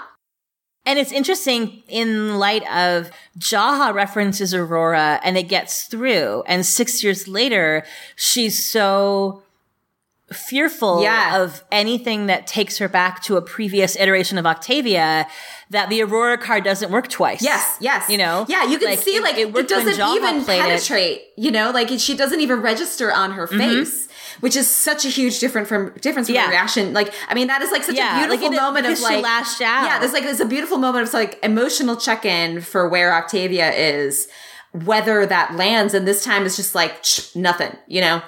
Yep, yep, yeah. So so that like just as a as a way of sort of you know reminding us like how thick and you know and high those walls are mm-hmm. that she's like led around her humanity but i think the thing you know in that scene that they have in in the little like pre conclave like locker room and then in the in the speech that he makes, which interestingly, according to the the script to screen, so like that was a late addition, which I think is actually was a terrific choice that he's mm-hmm. speaking mm-hmm. as she comes down, like that he hasn't given up. It is he's not making a silent gesture of protest. He's not he never stops trying to change her mind, yes. trying to appeal to her.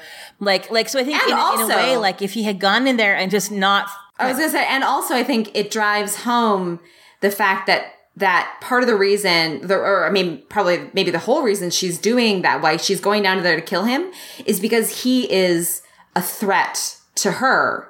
Yeah, like he is. He is so dangerous. Yeah, he is a revolutionary. He is calling out to crumble this version of a bunker society from its foundations. Mm-hmm. And with that, down goes Blodreina and she just becomes Octavia again. You know, that's yeah. why he's a huge threat. And she knows because she was on his side when he did it to Pike, she knows he can yes. do this. Mm-hmm. Like that's mm-hmm. the thing I think that's so interesting. Like the the parallels to um 309 is 309 308 and 309 the um were really really interesting both in, in some of the Kane and Abby stuff, which we'll come back to, but also in the Kane, the parallels between Kane's relationship with Pike and Kane's relationship with Octavia, which, you know, sort of ironically fell apart because of, of Pike and what mm-hmm. Pike did, is really, um, there's, there's just so much to unpack there where they're both relationships where it started out being somebody that Kane was close mm-hmm. to. You know, like Kane and Pike were really close. Kane and Octavia were close. Kane's closeness with Octavia was forged a lot in the wake of their rebellion against Pike, which sort of adds another additional really like kind of juicy layer to it. But like, he's always been a person who is willing to sacrifice himself and step in front of that bullet to do the right mm-hmm. thing. And it's made immeasurably harder and more painful for him in this episode than it even was before because of his relationship with Abby and because of the really vulnerable place that Abby is in right now, where he knows that if he dies, he's leaving her with no support and mm-hmm. protection. Mm-hmm. And, and that the next time she could get like, there's nothing to stop her from like she could be the next step mm-hmm. to go. You know, she could end up in the fighting pit next if Octavia catches her next instead of mm-hmm. Indra. You know, so it's incredibly painful and and you know heartbreaking and and precarious but it's also like it's a place that he's been before. And Octavian knows that when he did it the last time that it worked. Like they had to like sneak out and escape and it you know took Lincoln's life. But like he pulled people away from Pike. Mm-hmm. You know, like he managed to convince enough people to help him that they, you know, tried to get everybody else free. And they, and they, they, they did get free. It was Lincoln's choice to go back and to save his own mm-hmm. people, but like Kane's plan mm-hmm. worked. And, and so I think that she knows, she knows that he's dangerous. She knows that as long as he's alive, and there, he's never going to stop saying these things. Like he's like, Kane's never going to give up on trying to make Octavia mm-hmm. better. The same way he like, he never gave up on mm-hmm. Bellamy, you know? And so every minute that he is there in the bunker that she thinks that they're stuck in forever and alive and talking, like he's the most dangerous person in her entire mm-hmm. life because he, he sees her humanity. And unlike Indra, you know, he sees it and is reckless enough or is I think already already out of the power hierarchy enough that he has less to lose that he'll just say to her the things that like there's nobody left who talks to Octavia. Yeah, exactly. Yeah. Like there is absolutely nobody in that bunker who will stand down there and say, I publicly flout the thing that you created to bring unity that we've all accepted as this bloody religious ritual that like our entire culture is now founded on. I stand here and I reject it. You know, and the poor guy sitting there with him is like, the fuck you doing, man? like, like you realize that if you don't fight me and make it look good, then we're then I am yeah. definitely going to die instead like, of just maybe. We're both gonna yeah, die. Exactly. yeah, you stupid yeah. idiot. Yeah. Um, yeah. So that, you know, so I think, but I think that it's because the Kane and Octavia stuff, I think, is is a really good example of like of what I was saying before of like the the action sequences are are increased, like are are not decreased, but are like immeasurably like ex, you know increased in stakes and and in how sort of like breathless and nail biting they are because they did all of that character work before. So like we see, you know, in 502 we see at the very beginning when they discover that the bunker door is sealed that Kane and Abby are like in there with mm-hmm. her like they're like uh, guy is not mm-hmm, there mm-hmm. you know like it's it's Cooper's not there you know it's like Octavia and Indra and Abby and Kane and Jaha are like the leadership decider mm-hmm. posse. You know, it's like Kane is, and Kane's like still like right away, like he's still pushing her. You know, he's like, you got to take this shit seriously. But he is, he's in the room and he's a person that she listens to. And, you know, they even have like, the moment when they're all sort of gathered around, like when Jaha dies, where it's this sort of like truce kind of moment of connection, you know, between them. Like Octavia is fighting to get the people out that are like trapped inside the farm. That like includes Kane and Abby. Like there's, you know, like it's not super explicit, but it's certainly like, okay, they're not like best friends necessarily, but they're like like they're on the same team. Like he's he's on her advisory council. He's the official Skaikru ambassador, sitting at that table with her, you know, repping Skaikru's clan, whatever mm-hmm. it needs. Um, and and so because we started with that, and because we got all these reminders, you know, of Kane regretting and how deeply he sort of thinks about and is pained by the things that he did on the ark and the man that he used to be you know, seeing him in like thrown into this like insane fighting pit battle at the very beginning is even more I think shocking and painful, you know, than it would be. But it's also what I thought was so perfect about how it was staged is the first thing that he goes for is a shield. Yeah. Like yeah. the first thing that he goes for is like, like he doesn't, he only kills the one person and he waits until the absolute last possible minute. He fights in the most Marcus Kane way where the first thing that he's trying to do is just like, it's like self-defense. Mm-hmm. You know, he'll like, he will bonk you over the head with his shield and he will like try to protect himself. But everyone else goes straight for like, you know, how bloody and dramatic can I make this? And, and he is basically like, he's fighting the way Octavia fought in the conclave, mm-hmm. where it's like, you don't have to kill everybody. You just have to be the last one mm-hmm. standing. You know, like you just have to kill whoever's second to last. And I thought that was a, perfectly in character for him, but also, you know, you can see where like already at that early stage, like he's not playing the game the way you're supposed mm-hmm, to. Mm-hmm. Like you're supposed to get in there and immediately start chopping heads mm-hmm. off. And he is basically like, he's just trying to survive. Like he's just trying to get out of there alive. He kills the last guy because he has to and he has that moment where we see him kind of like hacking at him and the crowd is like yes okay finally we're getting the blood that we bought our tickets and paid to come see and then he just snaps mm-hmm, mm-hmm. you know and and so I, I, think that that whatever happened between them over this intervening six years, like he's still, he's a public person. He's an influential person in whatever way, you know, his status still so allows him to be. And so seeing, you know, seeing somebody like that go into the pit and not play the game, I think it's like, it's fundamentally destabilizing to her, I think. Yeah, I think so.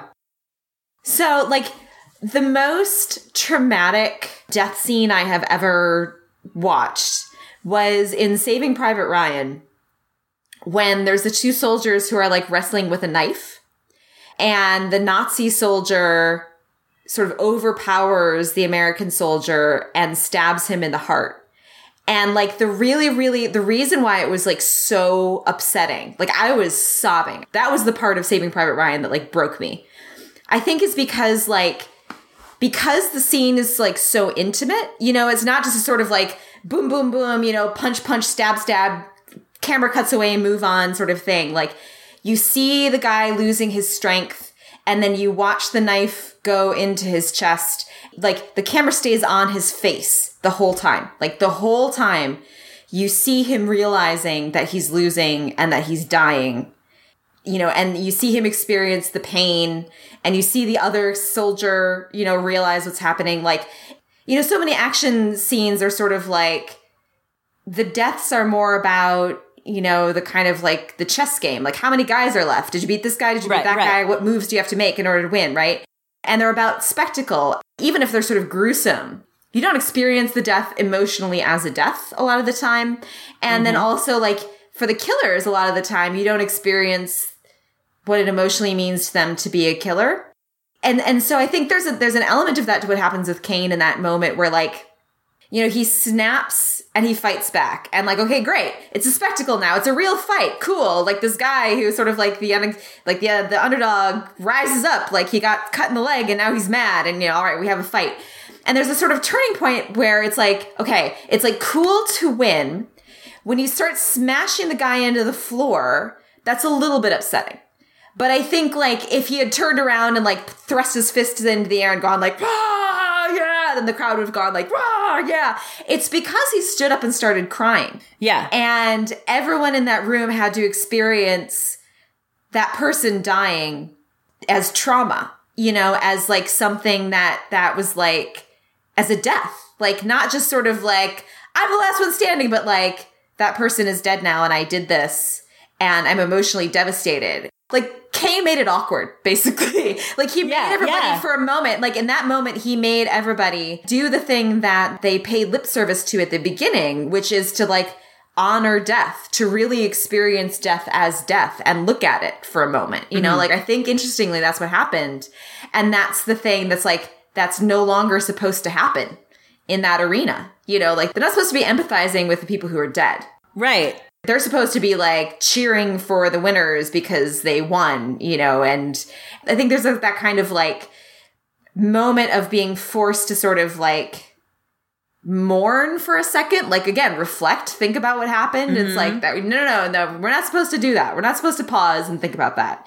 We're supposed to be like, "Whoa, this is badass." There's nothing in that moment that happens that anyone there can frame it as like it's a good thing that we gather here and we do this. You know, it's mm-hmm. a, it's a positive, unifying, necessary part of who we are as Wonkru that we fulfill this right together. Like there's nothing in what happens in that first scene in the fighting pit with Kane that anybody can feel sort of complacent about their role in, you know, mm-hmm. and, and I think that his ability to sort of shake up the complacency that Octavia has spent, you know, six really brutal years forging, where she just, like you said, like she just sort of nods her chin and everyone just goes and does what she tells them to do.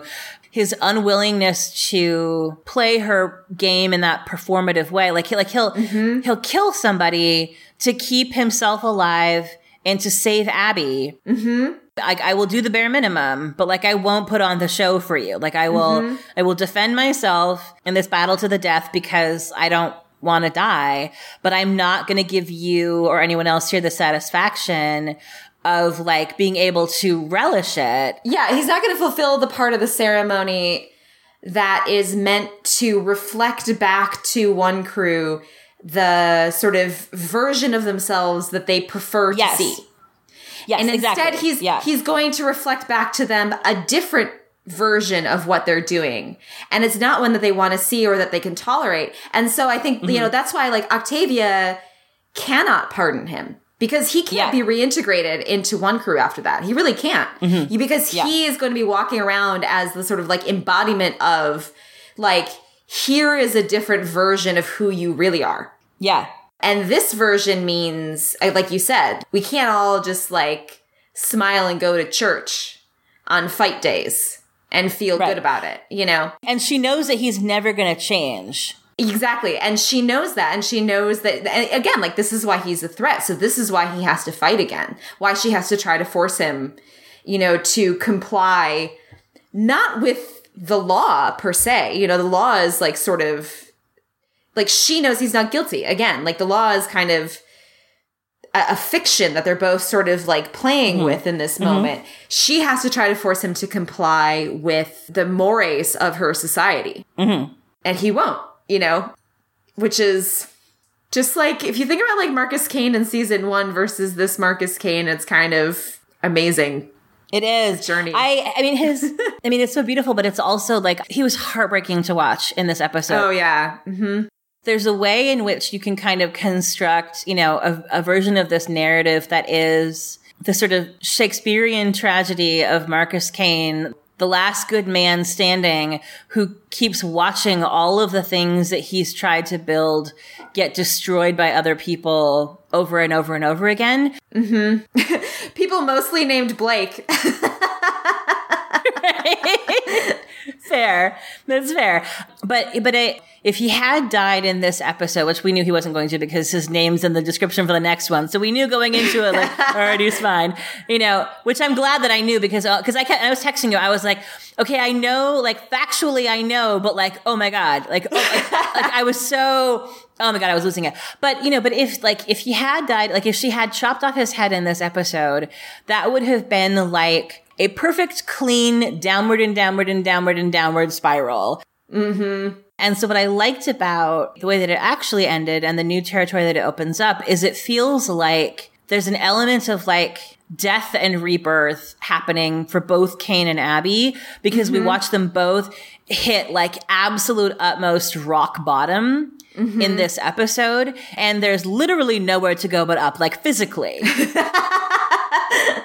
they like both in like rising out of the bunker and then like getting in the ship and you know going to the sky. But but i think for kane you know th- him as himself him what he means to the narrative him and the role that he fulfills for octavia and everybody else you know i think why i love him so much and why i think that he's that he's so important and why it's so i think powerful watching how six years have transformed bellamy into a leader who's very much in that mold mm-hmm.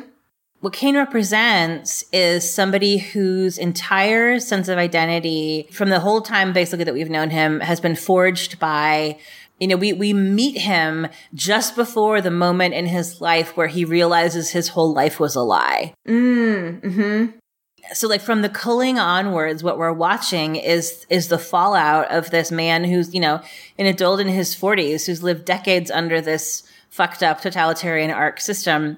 And we watch him like rewriting his own narrative to like not be that guy again, you know, and it's, and it's sometimes it's like two steps forward, five steps back, you know, like he creates this bond with Abby and then he's just like, nope, you're trouble. I'm going to shock lash you, you know, and they have all this, you know, and he, he makes dumb mistakes sometimes and he allies with the wrong people sometimes and trusts people that he shouldn't. But it's like, it's all predicated on this constant awareness that he has of not wanting to make the mistakes that he made and not wanting to let other people that he cares about, especially the younger ones, make the mistakes that he made because he knows what that leads to. Mm-hmm. And so I think, you know, I think one of the things I've always really loved about his relationship with the Blakes is that, you know, his age and experience, you know, like they've moved away a little bit from textually explicitly creating divisions between the adults and kids in terms of like their worlds. You know, like where in, in the in the first season it was like there was a grown up world and kid world. And then season two was about like, uh oh, grown up world and kid world have integrated sort of explosively and everyone is at odds and they're not really a team yet. And now, like when characters break off into groups, they tend to be age diverse groups. Like it isn't like that they're sort of segregated in that way so they've moved away a little bit from making that something that's like transparently like a theme and the time jump obviously making a difference where it's like everyone's an adult now except for Madi basically. Mm-hmm. But what mm-hmm. I think that they use Kane for really effectively, particularly in his relationship with Clarke and with the Blakes, is that, you know, because of his age and his experience and his wisdom, like he can look at the choices that they're making and he can tell them, I know where you're going to end up if you keep going down that road. Mm-hmm. And the mm-hmm. thing that's really heartbreaking about it is that is never a thing that 16 year olds will hear from an adult. you know, like, like that is, like, that is in some ways, that is the least useful thing that you can say to a bratty teenage yeah, girl. Yeah. You know, You're sort of like, I can tell that you are a well meaning 40 something guy who never had kids because exactly. Yes. That is you the know. surefire way to make them not do what the, the thing. Exactly. Yeah. so, exactly. so the thing that's like, I think the sort of fundamental tragedy of it is, you know, is that, you know, I mean, if we're, if we're going to continue with our sort of classical, you know, allegories, he's totally the Cassandra of this oh, story. yeah, you know, totally, like, totally. Like he's, you know, he's right almost always and nobody ever pays attention to it. you know? And it's yeah, so yeah. sad. Yeah. It's so yeah. devastating because it's like the leaders in this show who we tend to believe are the people who should be leaders are the ones that have that mindset. You know, people like Kane had, people like Roan have, where it's like, there's room for flexibility. Nobody wants war just for the sake of war, mm-hmm, you mm-hmm. know, and, and you're willing to sort of try to find compromise and balance. I think Diyoza has that capacity. Yeah, and Bellamy is there now too. You know, Bellamy. Is, Bellamy is, is totally there. Bellamy is yeah. is like hundred percent that guy. So I think that they just the way that we see Kane as a person who is like so shaped by his past. And this is one things that I really liked about, about 502, that I liked about the Black Rain episode last season is those moments where we get the collision of like all the different Marcus Kanes that Marcus Kane has been kind of crashing into each other. And, you know, anytime he's forced to face things that he did when he was that guy on the ark that he now wishes that he wasn't, but he can't really hide from it, you know? Mm-hmm. And I think that Octavia is a person who that's the absolute worst, most dangerous thing you could ask her to do is try to find a way to be a leader that synthesizes all those different Octavias. Mm-hmm.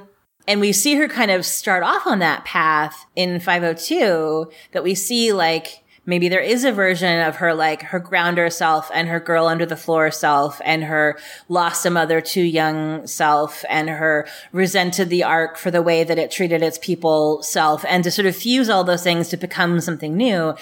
And then what we see, the sort of flash forward, which we haven't filled all the blanks in yet, is that, you know, she's so locked into this persona of Blodreina that even to her, those other Octavias like can't be permitted to exist, let alone to her people. But it's like mm-hmm. she can't let you know, like she's so happy to see Bellamy and, but then he's also immediately a threat to her because again, mm-hmm. like with Kane, like no one else except for those two is going to talk to her the way Kane and Bellamy talk to her because they talk to her like she's a person they care mm-hmm. about deeply, but they also see her and she mm-hmm. just like, she cannot like allow that to stand. So I just, I'm, I'm relieved for Kane's sake that he got an evac, but I feel like introducing this early, the fact that Octavia is so afraid of Kane and afraid of what Kane could do to her rule and to her sense of self and to the stability that she's forged and to what he, you know, dredges up of these memories that she has suppressed, you know, like that, like terror in her face when mm-hmm. she's like, first rule of the dark year is we do not talk about the dark year, you know. first rule of Fight Club is we don't talk about the dark year. right. Yeah, exactly. Yeah. But like I, but like I, you know, I think planting the seed of that, like getting to the, like the literal absolute worst place that they could get to of her like pulling out her sword and being like, I'm literally about to chop off your head, except for the, the ceiling is caving in. So, you know, saved by the bell. you know, like, but like to me, to me, what that sets up is that I think even if they're not in the same storyline, I think that Kane and and who he is to Octavia and whatever is the thing that like they did things together. Like that this is the thing like speaking of backstory that I am like dying to get more of Kane was actively complicit in whatever the hell went down during the dark year which she admits to textually several times. First of all, that it's clear. I mean, like uh, cannibalism, obviously, but like all the other sort of like whatever else other sh- sort of shit went down. He and Abby were obviously both party to it because it's pretty clear that that's the thing that is weighing so sort of miserably and heavily on their consciences. He also, you know, tells Octavia basically like, look, like you did your job. You held us together during this time. Like I had your back, but like I can't do it anymore. And he mm-hmm. says, you know, in his, in his speech and, you know, in the fighting pit, he's just like, look, like I'm not like, we're all guilty. My hands aren't clean. He's like, I, like, I allowed this. Like we became these people and I was silent. And I didn't say this then, but I'm saying it now. So I think something that, that is interesting that may get unpacked when we get the, you know, what I'm expecting will be flashbacks in the episode titled The Dark Year and potentially in the episode titled The Last. I think those are both places where, you know, we could either flashbacks or at least have addressed what actually went down in that bunker. But it's pretty clear that he and Octavia were not this estranged the entire time because he was part of whatever she was doing and was supporting mm-hmm. whatever she was doing. So this is like this is a recent sort of wrinkle in their relationship and that at, for some significant portion of the time they were in the bunker together that he was still a person that she relied on and trusted so i think there's also maybe like an element of like betrayal there like the, the mm. part of mm. her that still needs that support to feel like she's doing the right thing feels wounded on some level when he doesn't have her back but i feel like I am anticipating just because, you know, because we sort of let out with this, like, so hit it so hard so early that I think even if they're not in the same kind of plot, like the things that he said to her, the things that he has sort of forced her, trying to force her to face up about herself, I think we're going to see those same kinds of themes like echoed by Bellamy. Mm-hmm, mm-hmm. And I think a running sort of piece I expect that we're going to see a lot of, you know, in her arc over the course of the season is are there things that like Kane tried to say to her and didn't get through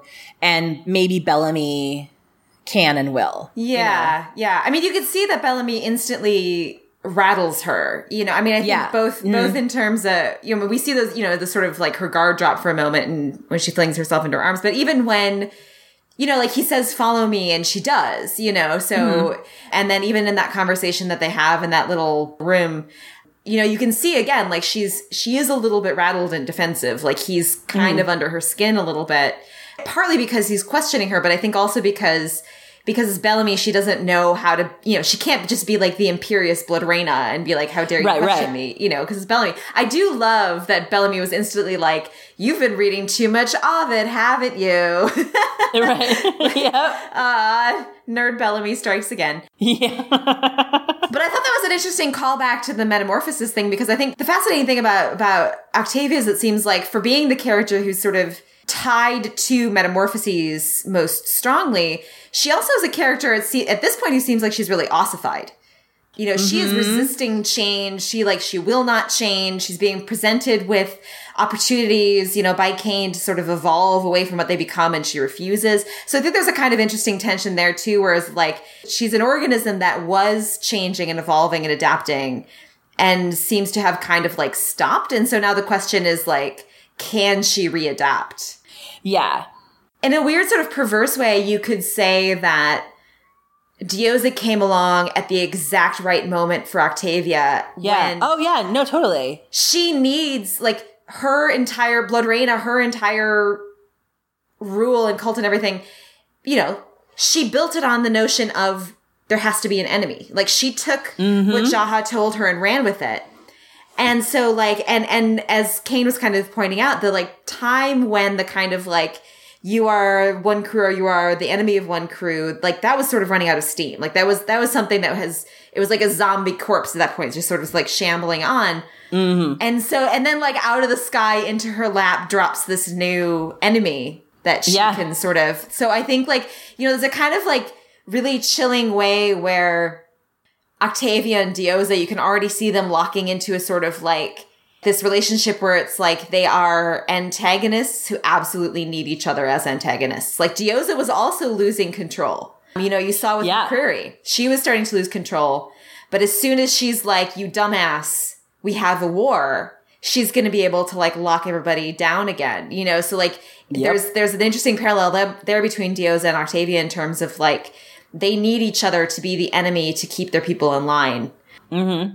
In a way that like again, like Octavia instantly recognizes this and Bellamy, you know, and Kane are still in that mode of like there seems to be plenty of space, guys. Maybe we can just like share. Sharing is right. sharing is caring. Sharing is fun, you know. Like they're kind of left like holding the bag off to the side, like, uh, the fuck just happened?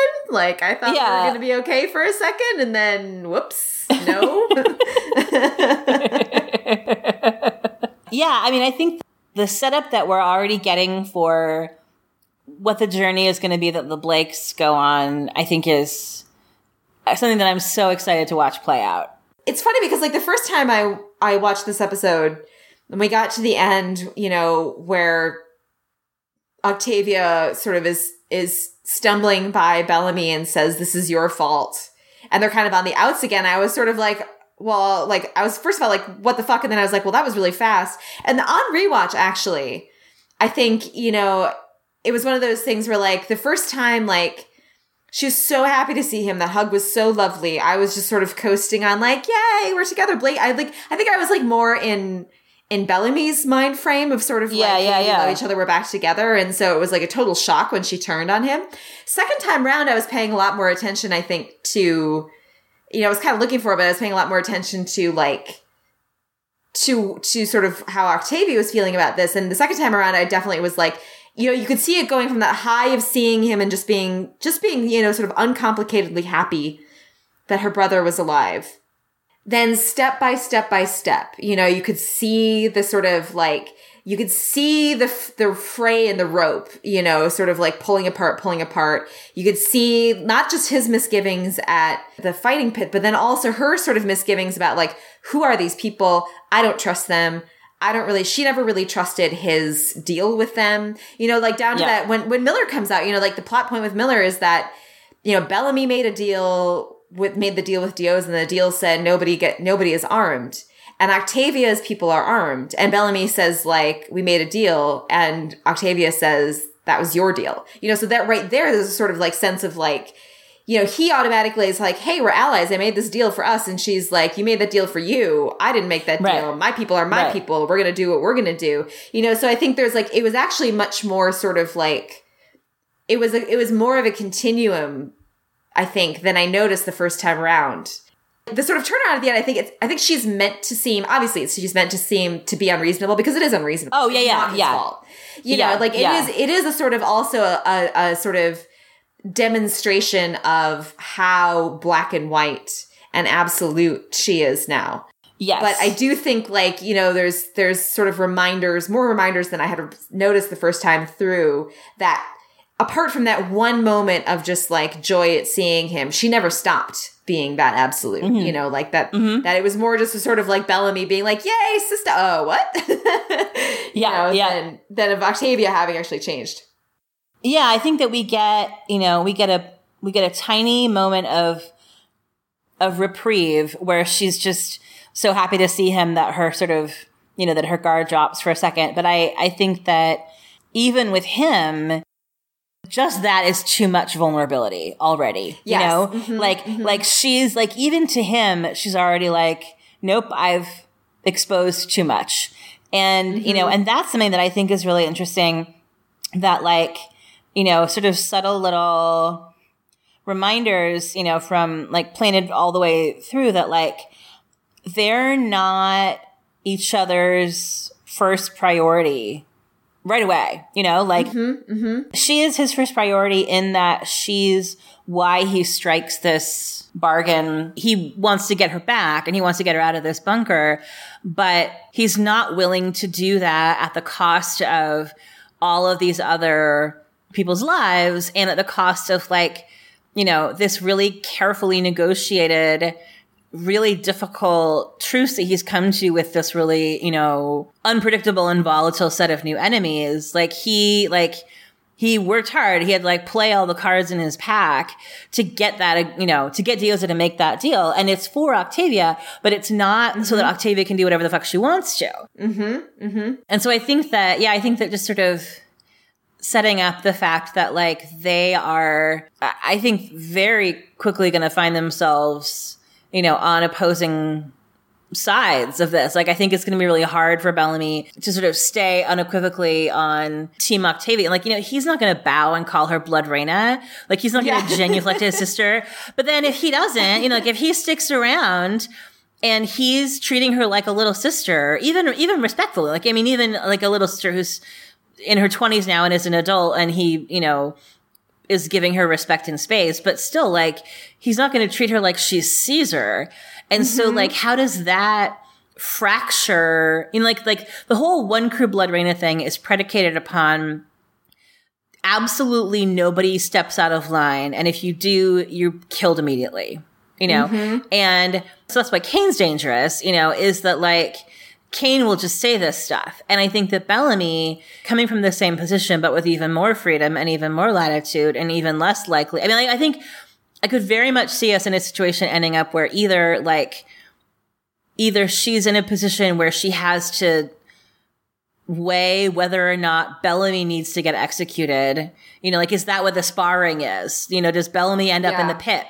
Like your choices are, okay, Blodreina, either you adhere to this fanatical black and white, everyone who does these things goes into the fighting pit rule with no exceptions, or you make an exception, which means it's possible to make exceptions, and that throws a wrench in your entire sense of self. You know, like mm-hmm. like either like either she has to make an exception for Bellamy, which acknowledges that exceptions are possible and that nothing is that clear cut, or she has to put her own brother in the fighting ring. Mm-hmm. Mm-hmm. There's interesting Blake sibling sort of fracturing, I think foreshadowed really nicely in this episode, kind of using Kane as like, you know, like the first person trying to get through to her who she's not going to listen to. And the second person who's going to try that she's not going to listen to is going to be Bellamy. And then like what happens mm-hmm. then? Mm-hmm. You know, like how far does she end up, you know, walking up to the edge of the cliff? before she has the moment where she realizes that like she can't live like this, you know? Yeah. Well, and we know, we know because they keep, you know, like mentioning it in interviews and stuff that Echo is going to be a huge part of that yeah. oh, well. yeah, yeah. Echo coming back. Yeah. You know, and Octavia not being willing to let go of who Echo had been as sort of spy, assassin, conclave mm-hmm. cheater person who tried to kill Octavia almost successfully several times you know, and that, that, that is a kind of like main vector of conflict, mm-hmm. uh, you mm-hmm. know, with Bellamy. And also the, you know, and that, that Bellamy sort of like attachment to Octavia remains a conflict between him and Echo. So that's mm-hmm. another sort of like, that's a, that's a piece of it that will come back. But I, yeah, it'll be fascinating yes, to sort of watch. That's true. I forgot about that. That yeah. get negotiated. Do you want to have a little OTP flailing time for each of us as a kind of like preview for our upcoming roundtable very much ship so. flail podcast. we deserve this. Since we're still we deserve this. So why don't we start with Cabby because you know we're we're in we've been in the bunker talking okay. about Kane. Okay, so tell me how much you cried. Oh my god, those scenes. By the way, I don't actually, I don't actually like cry that much at TV. Like I, you know, even if I'm really sad, like I might sort of start myself, you know, feel like, oh my god, I'm gonna cry, whatever. But I almost never actually shed tears. I actually shed tears at the oh Kane god. and Abby scene. No, like same. holy shit. Oh, oh my, my god. god. Yeah, props Anthony was tweeting last night fully like this is the best scene in the entire series. Like it oh, was yeah, so yeah. I mean incredible. Oh my god. That was amazing. And I also think, just to talk about Abby and Abby's arc for a second, was hinted at in the previous episode that we had talked about before that addiction to those pills is going to become, you know, part of her big story. I feel like Paige in this episode and the way it was written too, like how well they juggled the complete sincerity of all of her emotions and how wrecked she is by this stuff. Also with a very, I think, compassionate but honest look at the reality of being an addict, which is that she still actually doesn't know if she can stop. Yeah. Mm-hmm. And she will say anything. You know, she will yeah, say anything. Yeah. In the moment to try to hang on to Kane, to try to, she wants to quit, but she just Yeah, but she can't. doesn't know if she can. She doesn't know if she's strong enough. Yeah. And she doesn't know if she can survive without, you know, without the pills. She can be a person without them. And, and so even knowing that it's gotten so bad that it has landed Kane in a position where he could die twice in a row.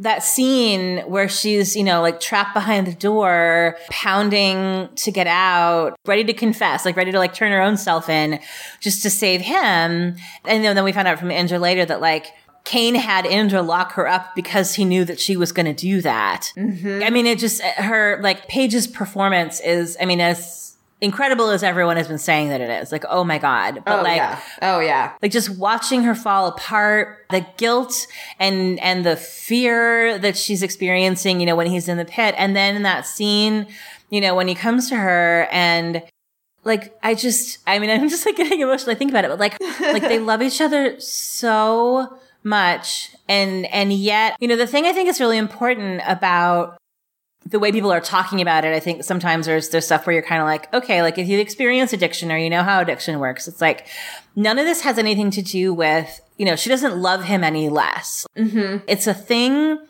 that exists inside her that shapes her behavior that's unconnected to how deep and true and sincere her love is for him. It's like this other thing that controls her behavior that she feels like she can't, you know, that she can't stop.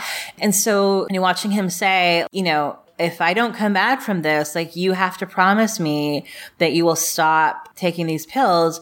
And the hundred thousand million emotions, you know, colliding on her face where it's like she knows like she has to say this. Like she has to give him that consolation, like that little bit mm-hmm. of comfort that she can give him of him being able to believe that she'll be okay without him. Like the really heartbreaking thing to me about that moment, the part that just like that's where I lost it, is that he has to make her promise, but I don't think he believes the promise either. Yeah. He knows she can't make that promise, but he has to hear it. Like, just the devastating irony in that moment of both of them saying these words to each other and both knowing that they have to say them and both knowing that they cannot possibly know if they're going to be, if they're true. You know, he has Yeah. to believe it, but he's asking her almost for a fiction. And I think it's, you know, one of the things that's so really shattering about that is how much it mirrors, you know, there were some really haunting kind of structural parallels in that scene to the I can't do this again scene from season three, even down to like the buzzer and, you know, like him coming in captive, about to go to his death. And, but the difference in Abby mm-hmm. is so heartbreaking. You know, like before where she was like, mm-hmm. I'll do anything, like all, you know, I'll fight, all whatever. And he's like, no, like it's okay. I'm resigned to it. And now it's like, she's saying, I'll do whatever, I'll do whatever. And he knows like, but you can't though. Like it's, it's not that I'm going to say I'm not going to let you.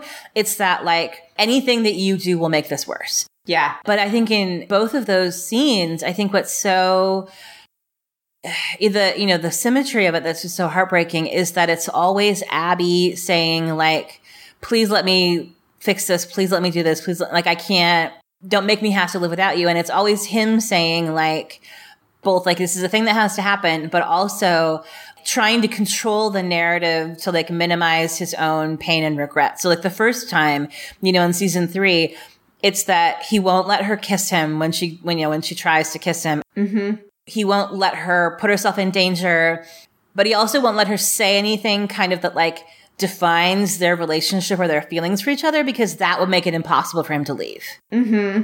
he has to kind of like force her to like say, or in that case, kind of not say the things that he needs in order to feel like he can sort of go to his death with a little bit more of a sense of acceptance. And I think the sort of parallels and reversals to that in, you know, in this one where it's like, he has to hear her say out loud, like, I promise, I promise, I'll, you know, I'll give this up. I'll fight. I'll keep living. Even though, like, it's not a certainty. Like, neither of them are sure that that's possible at all. But he can't go until he hears her say it. Mm-hmm. Mm-hmm. You know, there's an extent to which I think the choice he makes to not fight is about Octavia, but the choice that he makes to, to go, like to take the blame, you know, for this crime that he didn't commit is purely because, you know, it's the last thing that he can do to help save Abby. And, You know, Yeah. and I just, I just feel so like I, in a million years, I would never have expected the depth and care with which this season already is letting us unpack the complexities of their relationship. Like you can love somebody so deeply and still be, you know, angry at them because you tried to kill yourself and they stopped you. You know, like Abby was in the previous mm-hmm. episode. And you can love somebody with your whole heart and still not be able to rewrite your brain chemistry to magically cure yourself of an addiction. Mm-hmm. Like their love for each other is so deep and so strong, but it's complicated by all of these other factors. You know, beyond that, that we're really getting a chance to like take that time and like dwell in those moments. And, you know, and I, I feel like I could, you know, I could envision a like, a lesser version of this show, a weaker version of the show that puts the whole focus of that on is Kane going to survive in the ring? And in Yeah. this version of it, Kane's actual fighting is an afterthought. Like Kane, Kane getting to watch, you know, Henry Ian Cusick do a battle scene is the least important thing of this entire storyline. Mm-hmm. The entire emotional weight of it is about his relationships with Abby and with Octavia. Mm-hmm. And the entirety of that is like it's triangulated through his like love for these two women, you know, his love for Octavia and belief in the leader that she could be, and his love for Abby and her refusal, you know, his refusal to let anything bad happen to her if he can protect her, even though he knows that now he's leaving her unprotected. Like if he dies, she has nobody and there's only so much Indra can do. You know, there's uh, like Jackson is, Yeah. I'm sure complicit. There's only so much Jackson can do, you know, and Jackson's loyalties are torn because he also has Miller.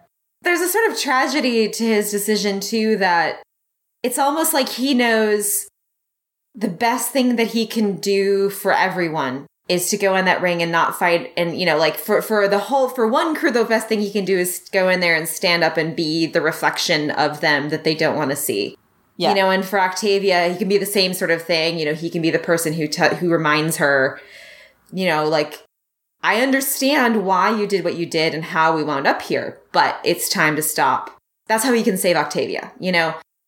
And there's something tragic about the fact that with abby the way that he can save abby is by going in that ring and dying. Not just because he's taking her place in the ring but because by doing that, it's the only way he'll stop enabling her. Yeah. Once he's gone, there's no one else to protect her, you know? And so Yeah. there's like a weird way too where like his his self-sacrifice and he's planning on dying, you know? Mm-hmm. And he mm-hmm. knows that he's he's basically telling her I'm not going to be here to protect you anymore. I think that there's also a way in which his self-sacrifice is also to save Abby in that kind of like broader sense.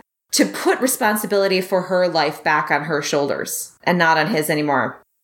I think that's a really important consideration to not lose sight of here is that like, you know, one of the things that is really painful about, you know, loving somebody who has an addiction is like six years in, six years into this addiction, he's still stealing medicine for her.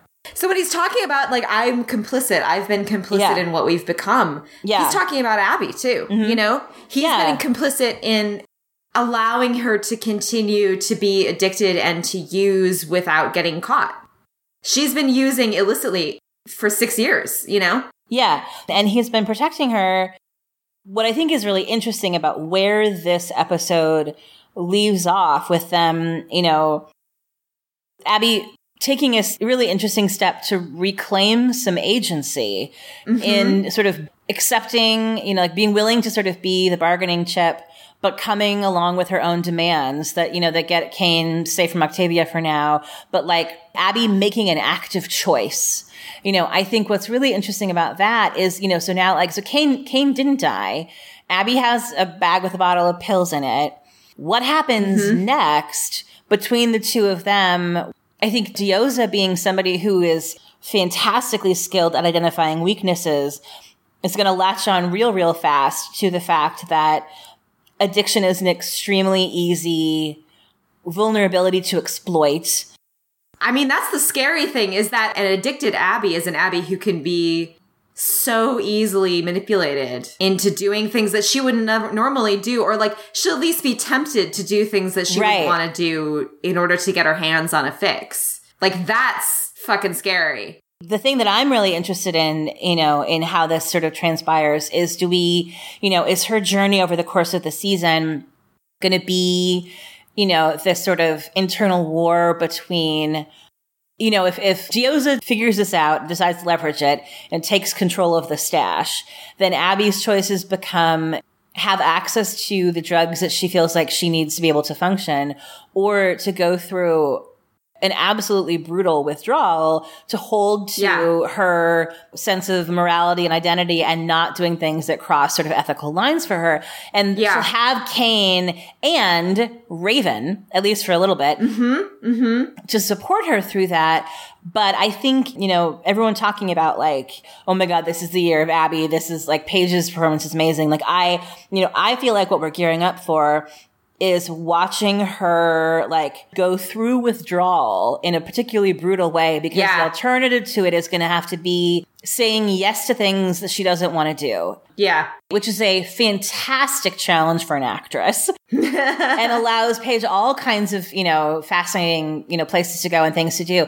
But what I'm really excited about is the fact that, you know, at least as insofar as we've been able to see from all the information, you know, that we have, that she's going on this journey with Kane. Like Kane is there. Mm-hmm. It would have been so easy for this to be another like separate her in a doctor storyline and Kane's in the politics storyline. So he stays there to try to reason with Octavia and she goes off to be their science genius and sort of like a redux of season four. And the fact that the story kept them together, that Abby was basically like, this is a thing that I can do. Like this is a sacrifice that I can make. Like mm-hmm. if I go mm-hmm. quietly, it's like this moment where we see and I think it starts when we watch her come up from the dark. You know, like I think one thing that we mm-hmm. haven't that we haven't addressed yet that we you know we've been talking about on Twitter, but but you know had not touched on here yet is the Pandora's boxness of it all. You know, is the fact that like mm. you know Pandora's box in the story, the box gets opened and and every kind of monster and dark and bad and horrible thing comes out. And then the last thing out of the box is hope. And and the kurt vonnegut quote that that jason tweeted earlier this week before the episode aired that was like hope was the last thing out of the box and it flew away.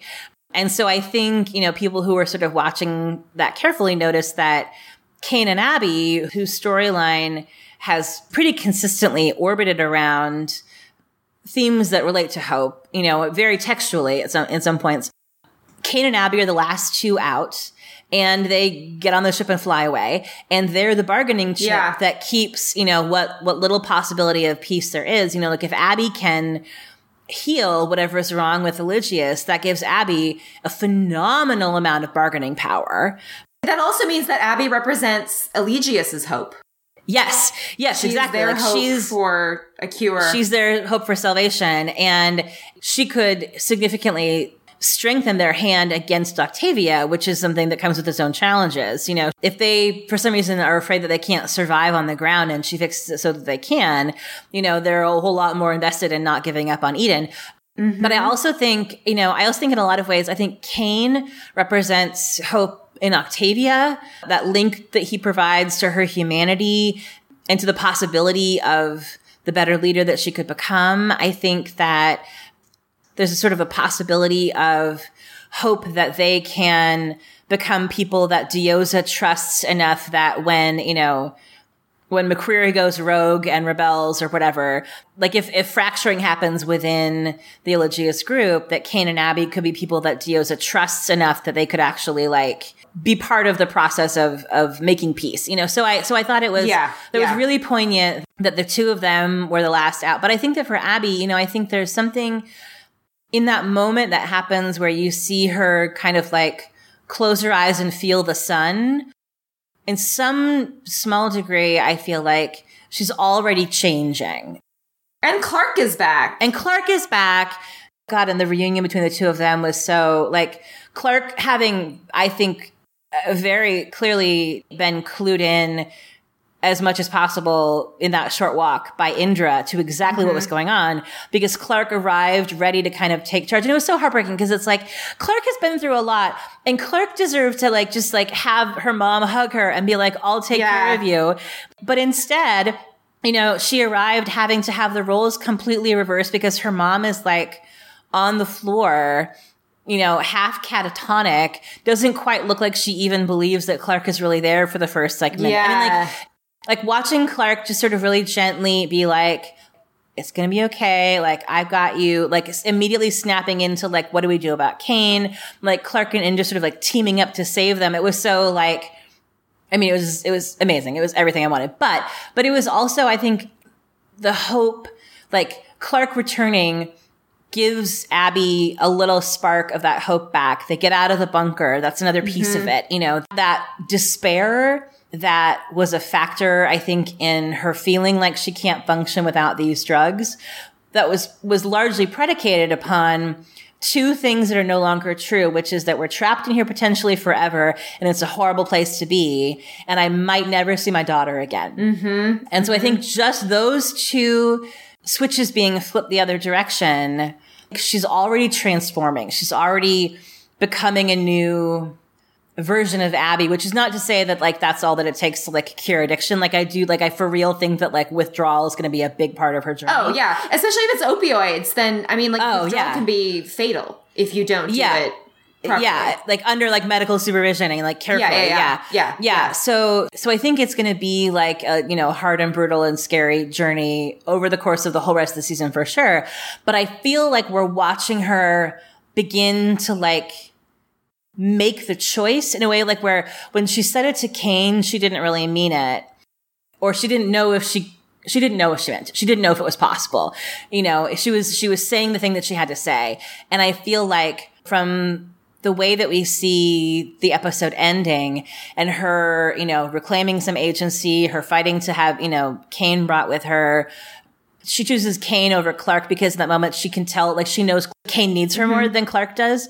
In that moment, which is also, I think, says something about her recognizing Clarke as an adult instead of a kid who needs to be parented, you know, like as much as she wants to like stay with her baby forever, it's kind of like, you know, right now the person who like, if she can pick one, she needs the one who's going to get executed if she doesn't pick him. Right. You, know? you gotta triage your bays. Yeah, yeah, yeah, yeah. In order, in order of like most urgent priority. So I, so I liked that, you know, I think for both Kane and for Abby, you know, we took this journey with them into this incredibly, just like the darkest place, the like most rock bottom of rock bottoms. And then we watch them rise, you know, like, like literally out of the pit. From and, the ashes, you know, as sky. it were. from the ashes, literally. Yeah. Really very, very deftly done. But I like, you know, I feel like that in and of itself is a place of hope where like, Kane's neck is spared for now. And, you know, and he and Abby have each other and she's beginning to sort of take some steps to kind of finding her feet again and finding a purpose again. I'm really, really hopeful that we'll get even I, don't know how long they're all going to be sort of in the same space, but I, I feel like this is a place where the relationship between Raven and Abby could become a huge factor because like Raven's going to get it. You know, like Raven has been there. Raven knows from trying to hide from your own pain and they had the same brain thing happen to begin with, you know, so I feel like Raven potentially, you know, and Murphy, who also, you know, cares about Abby a lot, but like Raven, Raven and Kane together kind of helping Abby make the decision to try to figure out how to navigate this, I think could be really powerful. So sort of on a story level, I, I, you know, those are sort of some of my many thoughts on just a pure shippy eh, level, like the fact that Kane and Abby's love for each other was the A story of an episode.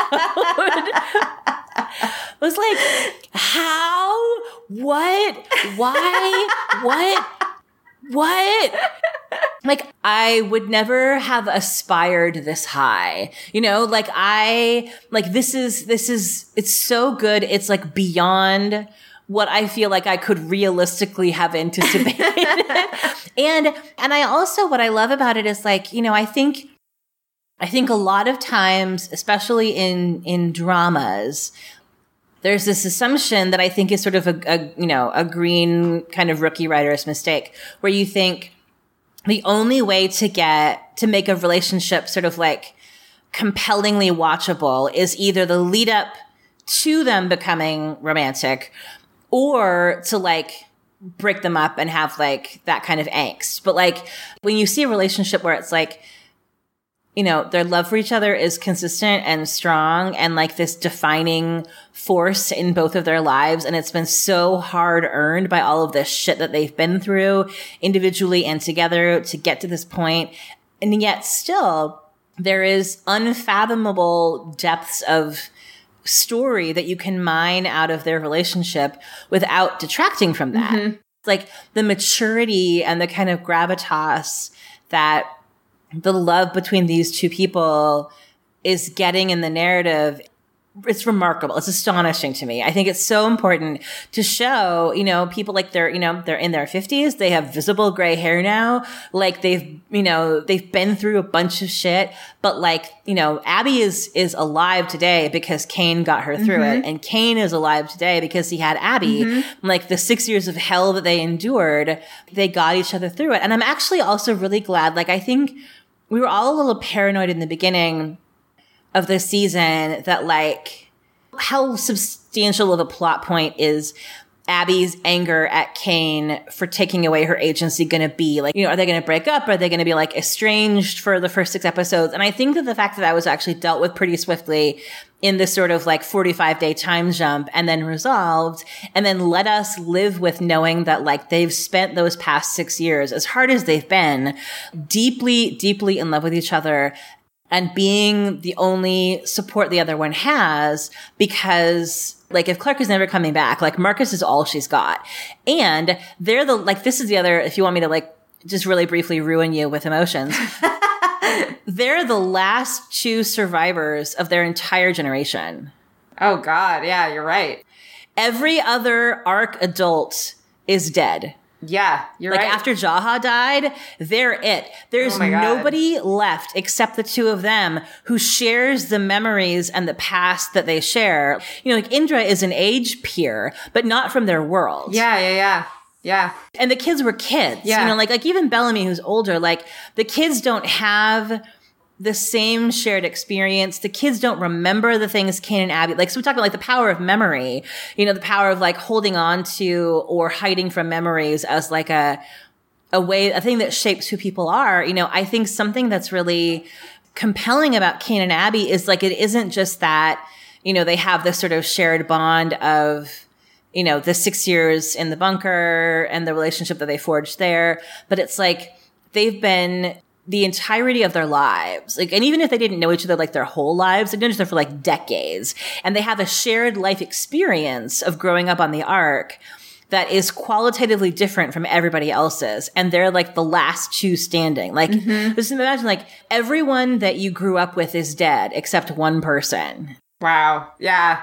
That facet of it too, like the, the loss of their entire sort of world and way of life, except for people who were children at the time and each other. I think like that's something that I, you know, it hasn't really been addressed textually in any kind of a way, but it's a, it's a factor, I think, in why they are so desperately of importance to each other and why the thought of losing him is so hard for Abby. Because if Kane's gone, she has, you know, if Kane's gone and they think they're, they're in this bunker potentially for indefinitely. So she doesn't know when she's going to see Clarke again. You know, there's nobody left that knows her and sees her and can share that piece of her. So I've been sort of spiraling on that since Jaha died and thinking about like, oh my God, like they're like, that was he was the last one. Like that was it. everyone else, the two of them, is gone from their whole entire world, which is mind blowing to think about. Yeah, really you know? But yeah, but yeah. So I so I am I'm super excited to. We know that they're in the next episode from the the little description is you know, we see them adjusting to a new, new set of challenges, which is a hilariously vague sort of. I know, uh, I know euphemism. Like I reread just, just that say, like the description knowing now. Yeah, yeah. I was yeah. just like, wow, good job, guys. Way to like, yeah, yeah. say what is technically true without giving anything away. without giving anything away. Yeah, including like what planet they're on. Yeah, yeah, exactly.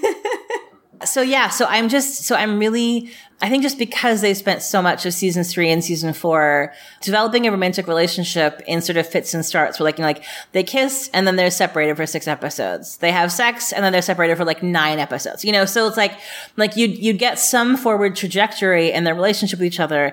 And then immediately they will be put into separate storylines where she's a doctor and he's a diplomat and they're like in totally different parts of the world for huge stretches of time. And that doesn't really let their relationship breathe. And so we've never gotten to see a sustained stretch of time of who these people are to each other in like not even just the six year time jump relationship, but like in any kind of romantic relationship to like sort of live with that and let it breathe and, you know, and how has it changed them and shaped them?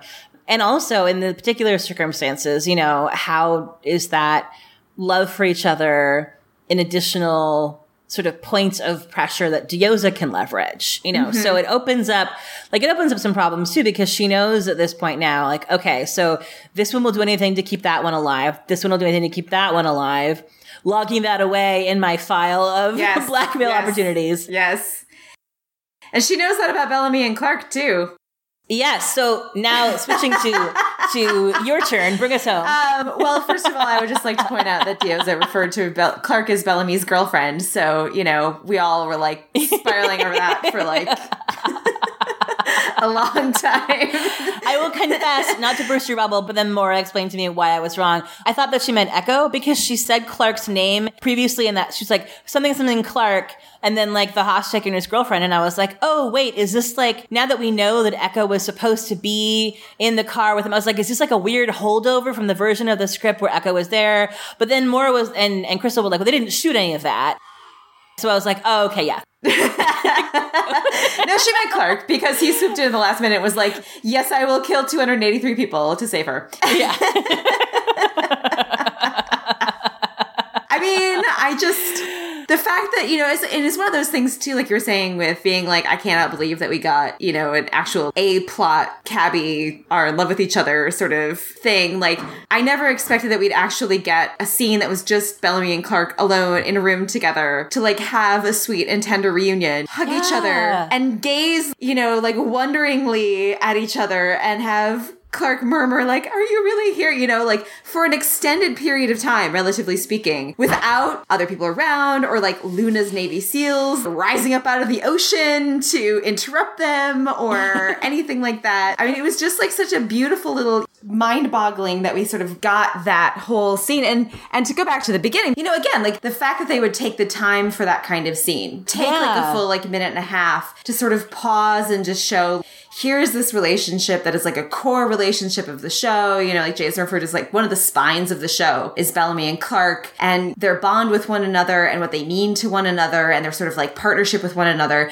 And so we got this sort of moment where they could really just have a moment to realize, you know, outside of the panic of we are surrounded by the enemy who might at any moment choose to kill us both, sort of stop and wrap their heads around, you know, like heads and hearts around the fact that here they are, they're alive, that she's actually mm-hmm. alive, that she survived, that that he's there. And then, of course, all the camera just like lingering on his hand on her back, and then like shot down the hall of them, her breaking the hug, like, oh my God, is someone around? Like, yes, it was amazing. and just like also just beautiful. so much. The reason that I love, you know, that I ship Bellarke and the reason why, you know, that I love that relationship is just because of that really intense bond, the fact that they mean so much to each other, you know, and that they have this sort of sense of like whether or not it is ever romantic on any level, that they are kind of each other's person in this really sort of profound way that kind of goes beyond mm-hmm. any other person that either of them that's in in each other's lives. And so it's like also just beautiful to kind of have that moment to sort of like reestablish that and reaffirm it and have that and sort of watch them yeah. like look at each other and sort of have this moment of you know just like the sheer relief on it like on Bellamy's part I think it's more difficult because there's more disbelief there's more he thought she was gone you know he's sort of having to kind of like readjust his entire world around the fact that she's alive and she's here but just like the sheer relief on Clarke's face. Yeah. Like he's here, he's real. When he says, you know, she asks after Madi, he says like she's safe. You know, we have her. That look on it, like of Yeah, just like sheer yeah. joy. Of like, Oh. like it's not just that like he's alive and Madi's alive. It's a sense of Bellamy's here. He took care of Madi. Madi's Mm-hmm. gonna be okay. Oh my god, I have someone else here who I can trust with Madi. Like just the the sheer relief of like Yeah. the world off her shoulders because Bellamy is back and he can share the burden with her. You know, I thought was just like so beautiful. And that, you know, that at the end where he says like I made a deal, that kind of like, hey partner, okay, here we go. Here here's the status. Everything's Yeah, cool. yeah. Like, all right, what are we gonna do now? That sort of I think the fact that she knows just instinctively, she gets that he gets exactly how important Madi is, and no one had to explain it to him. That he knows her so Mm-hmm. Exactly. well that like he knew like that'd be the first thing that she would ask. Yep. And he's got her taken care of. He's not like, oh yeah, I don't know, Yeah. she's somewhere. You know, he's like, no, Yeah. got her. It's cool. But you know, she's with the people. Yeah. like, you know me, I would never endanger a little girl. Especially Exactly. with dark hair and blue eyes who reminds me of Octavia. But Excuse me. yeah. And then the fact that we also got to like watch the scene, like not just seeing Raven, you know, kind of have the relief of, of hearing that Clarke is alive, but also getting to see Clarke on the other end talk to her, getting to see Bellamy sort of witness that scene and just like the sheer joy on all of their faces of like, oh, thank God, like we're back again. I mean, like my Bravenlarke feels were like off the chart. Bellamy and Clarke together talking to Mm-hmm, Raven, like, oh yes, okay, all right, the three of us are together. Oh, my it's God. gonna be okay. It's gonna be okay. Like at long last, we have each other. You know. Yep. Yes, it was. It was a beautiful thing. And Oh my god, the Bravenlarke content was more than I feel I could possibly have Right? have dreamed of. Jason said there was going to be a hug. I didn't know it was going to be two hugs, and like Bellamy touching her shoulder to get her attention. I mean, there's all sorts of things, but like. I wasn't expecting to have like a whole Bravenlarke scene, like that whole scene of just like Yeah, the three yeah. of them kind of, and you know, just like being so happy to be reunited, Mm-hmm. to know that everyone's alive, you know, we're together again, we're working together again, we're all gonna, we're gonna make it through somehow. Like, I just, I like smile like a doofus every time. I've rewatched those scenes obviously many times, and the whole time I was just standing there with just like a grin on my face, just like, oh yay, I'm so happy. Like it's me who's having this reunion somehow. but just like, you know, just just that pure simple joy I think is something that we so rarely have gotten to experience with the show in the last couple seasons that to get that and then to get to kind of stay with it for a moment is just so special. Even knowing that it's a moment, that it's going to end, that by the end of the right. season, everything is fucked again. And I'm sure that Bellamy and Clarke are going to wind up at loggerhead. You know, they're going to wind up in conflict again. There's Mm-hmm. something's going to come up where like what Bellamy needs to do for his group of people is going to be different from what Clarke needs to do for her and Madi or whatever. Like obviously this can't Right. last, but that doesn't take away from the importance and the power of those moments. Anyway, I mean, like that's life, you know. Right. Like everything will pass. Yeah. The bad moments will pass and the good moments will pass. But it's still important to experience those good moments as good moments and really like feel them and linger with them because that's what makes it all count. You know, Yeah, it all and. I, I think in the So- show, that's like what we were saying before. Like that's where the emotional stakes come Yeah. from. Is that we take all of these beats to like recenter on the importance of all these relationships, so that then inevitably, you know, when this shit hits the fan, like if conflict arises between Clarke and Bellamy about what to do, between Bellamy and Octavia, as you know, we already have seen happening, like we've been recentered in just the magnitude of how much these people all matter to each other you know, we got to sit there quietly and take that time with those two people in that room. And it didn't detract anything from like the crazy high stakes action plot, mm-hmm. but it was just like this beat that we needed. And also because I think it would have felt unsatisfying if we hadn't, I think, gotten that moment because it was so clear, you know, and Jason mentioned this in his inside the episode thing that, you know, like there's an extent to which Clarke at the end of the previous episode isn't totally sure that he's real. Yeah, yeah, Like, isn't yeah, totally yeah. sure that she's not like pain hallucinating this so that you know her sort of dazed little like as she's sitting up and being like wait nope okay the blinding light's gone and the shock collar's gone but he's like this must be actual Bellamy Right, right. oh my god and he And runs to her side. the way that you feel, you know, the relief that it must be for Clarke, who's been like single parenting for six years and is now trying to single parent through a massive crisis of, you know, people trying to take her home away, just to have like another adult Yeah. And to have it be Bellamy, like the person that she's always been able to sort of relax around, express, you know, like the person that she can sort of Yeah. express her doubts to, be vulnerable with, the person she can relax and say, like, I don't know if I did the right thing there. A partner, Right. you know, like that she's got not just anyone, but her Yeah. partner back. Like, I mean, just again, like the sheer Yeah. relief of like, you're home. Oh my God, thank God you're home. That we got to sort of like Mm-hmm. watch that reality hit them.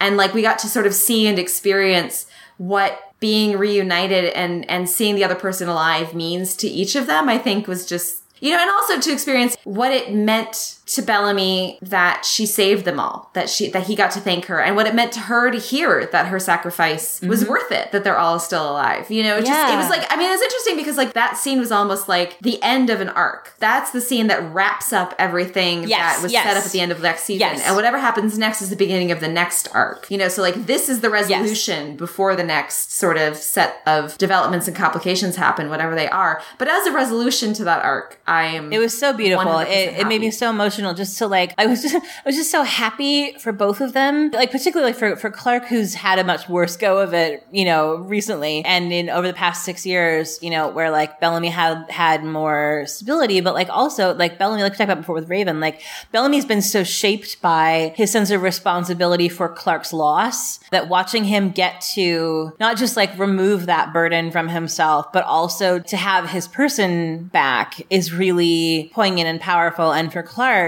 who's been like keeping these people alive in her mind because she was so desperately sad that they weren't there for real, to have him back there for real is like, it's like, you just deserve this both so much. You've been through so much crap. Uh. I do have one last little thought when we were because you mentioned the like the Pandora's box thing, and I think we've mostly been thinking about the bunker as Pandora's box. So I was trying to think of other things that could be like sort of construed as potential Pandora's boxes in this episode, and one of them is the cargo pods, which do open in this episode. Uh, or the not the cargo, the cryopods. Um, so that's, that's yeah. another sort of box that opens. But I was also thinking that Shaw spends this episode trying to open something. Like he's trying to get into the mm-hmm. computer to mm-hmm. open the pods, mm-hmm. and Raven's trying to keep them shut. And then Raven's trying to get to open the box of Eligius's secrets. And she releases all Oh, of them that's but one. So Ooh. So I sort of want- which would fit very nicely with that being the season resolution. Like Yeah. if Eligius 3 becomes part of the end game. I like that. I like that. Ooh, God, you're smart. there's two ways to think about that. Either she opened the box and everything escaped but one, Eligius 3, so that's hope. And then also you could, the other way to think about it, and you- and I think both of these could be in play, is that there is that Eligius 3, that set of secrets, is a remaining Pandora's box. Mm-hmm. That has not yet been mm-hmm. opened. But that will be open later. So that's my parting thought on Pandora's box. And next week we'll be back with 505, which is called Shifting Sands, which will be full of gross stomach stuff, which I will have to remember not to eat any meat for dinner that night before I watch that episode, because whoa. it sounds wonderfully gross. Yay! But also lots of other good stuff. So we will Yes. see you then. Or not see you. I always say see you, but we won't ever actually see any of you in a real Yeah. way. But we will talk at you again then. oh, and then in the meantime, the special Bellarke flailing pod will go up probably Sunday. I think we're going to record it Saturday night. So this pod, if you are listening, when it goes up, will go up on Saturday sometime. So probably tomorrow for you guys. The Bellarke pod will go up. And then there will be a Kabby one as well coming up. Yes, which will go up on the 29th. There's no new episode after, I believe it's after either 505 or 506. think it's 505. Is, is May 29th. Yeah, mm-hmm. Yeah. They're rerunning the first one instead. There's like taking like a little week break. So, so we're going to have a couple of fun surprise things for you going up in that week too. Well, not surprises because I already told everyone, but bonus, exciting, fun bonus things to help fill up your, your week of no new episodes. So that, that'll be when we'll do the Kabby roundtable. And then also that'll probably be when we post our interview with Luisa D'Oliveira. Yes. So uh, yeah, so lots of fun things. We'll try to you know fill up the hundred shaped hole in your life during that week as much as we can. Yes. But in the meantime, uh, we look forward to flailing about this amazing season more with you next week, and we will talk to you soon. Bye. Bye.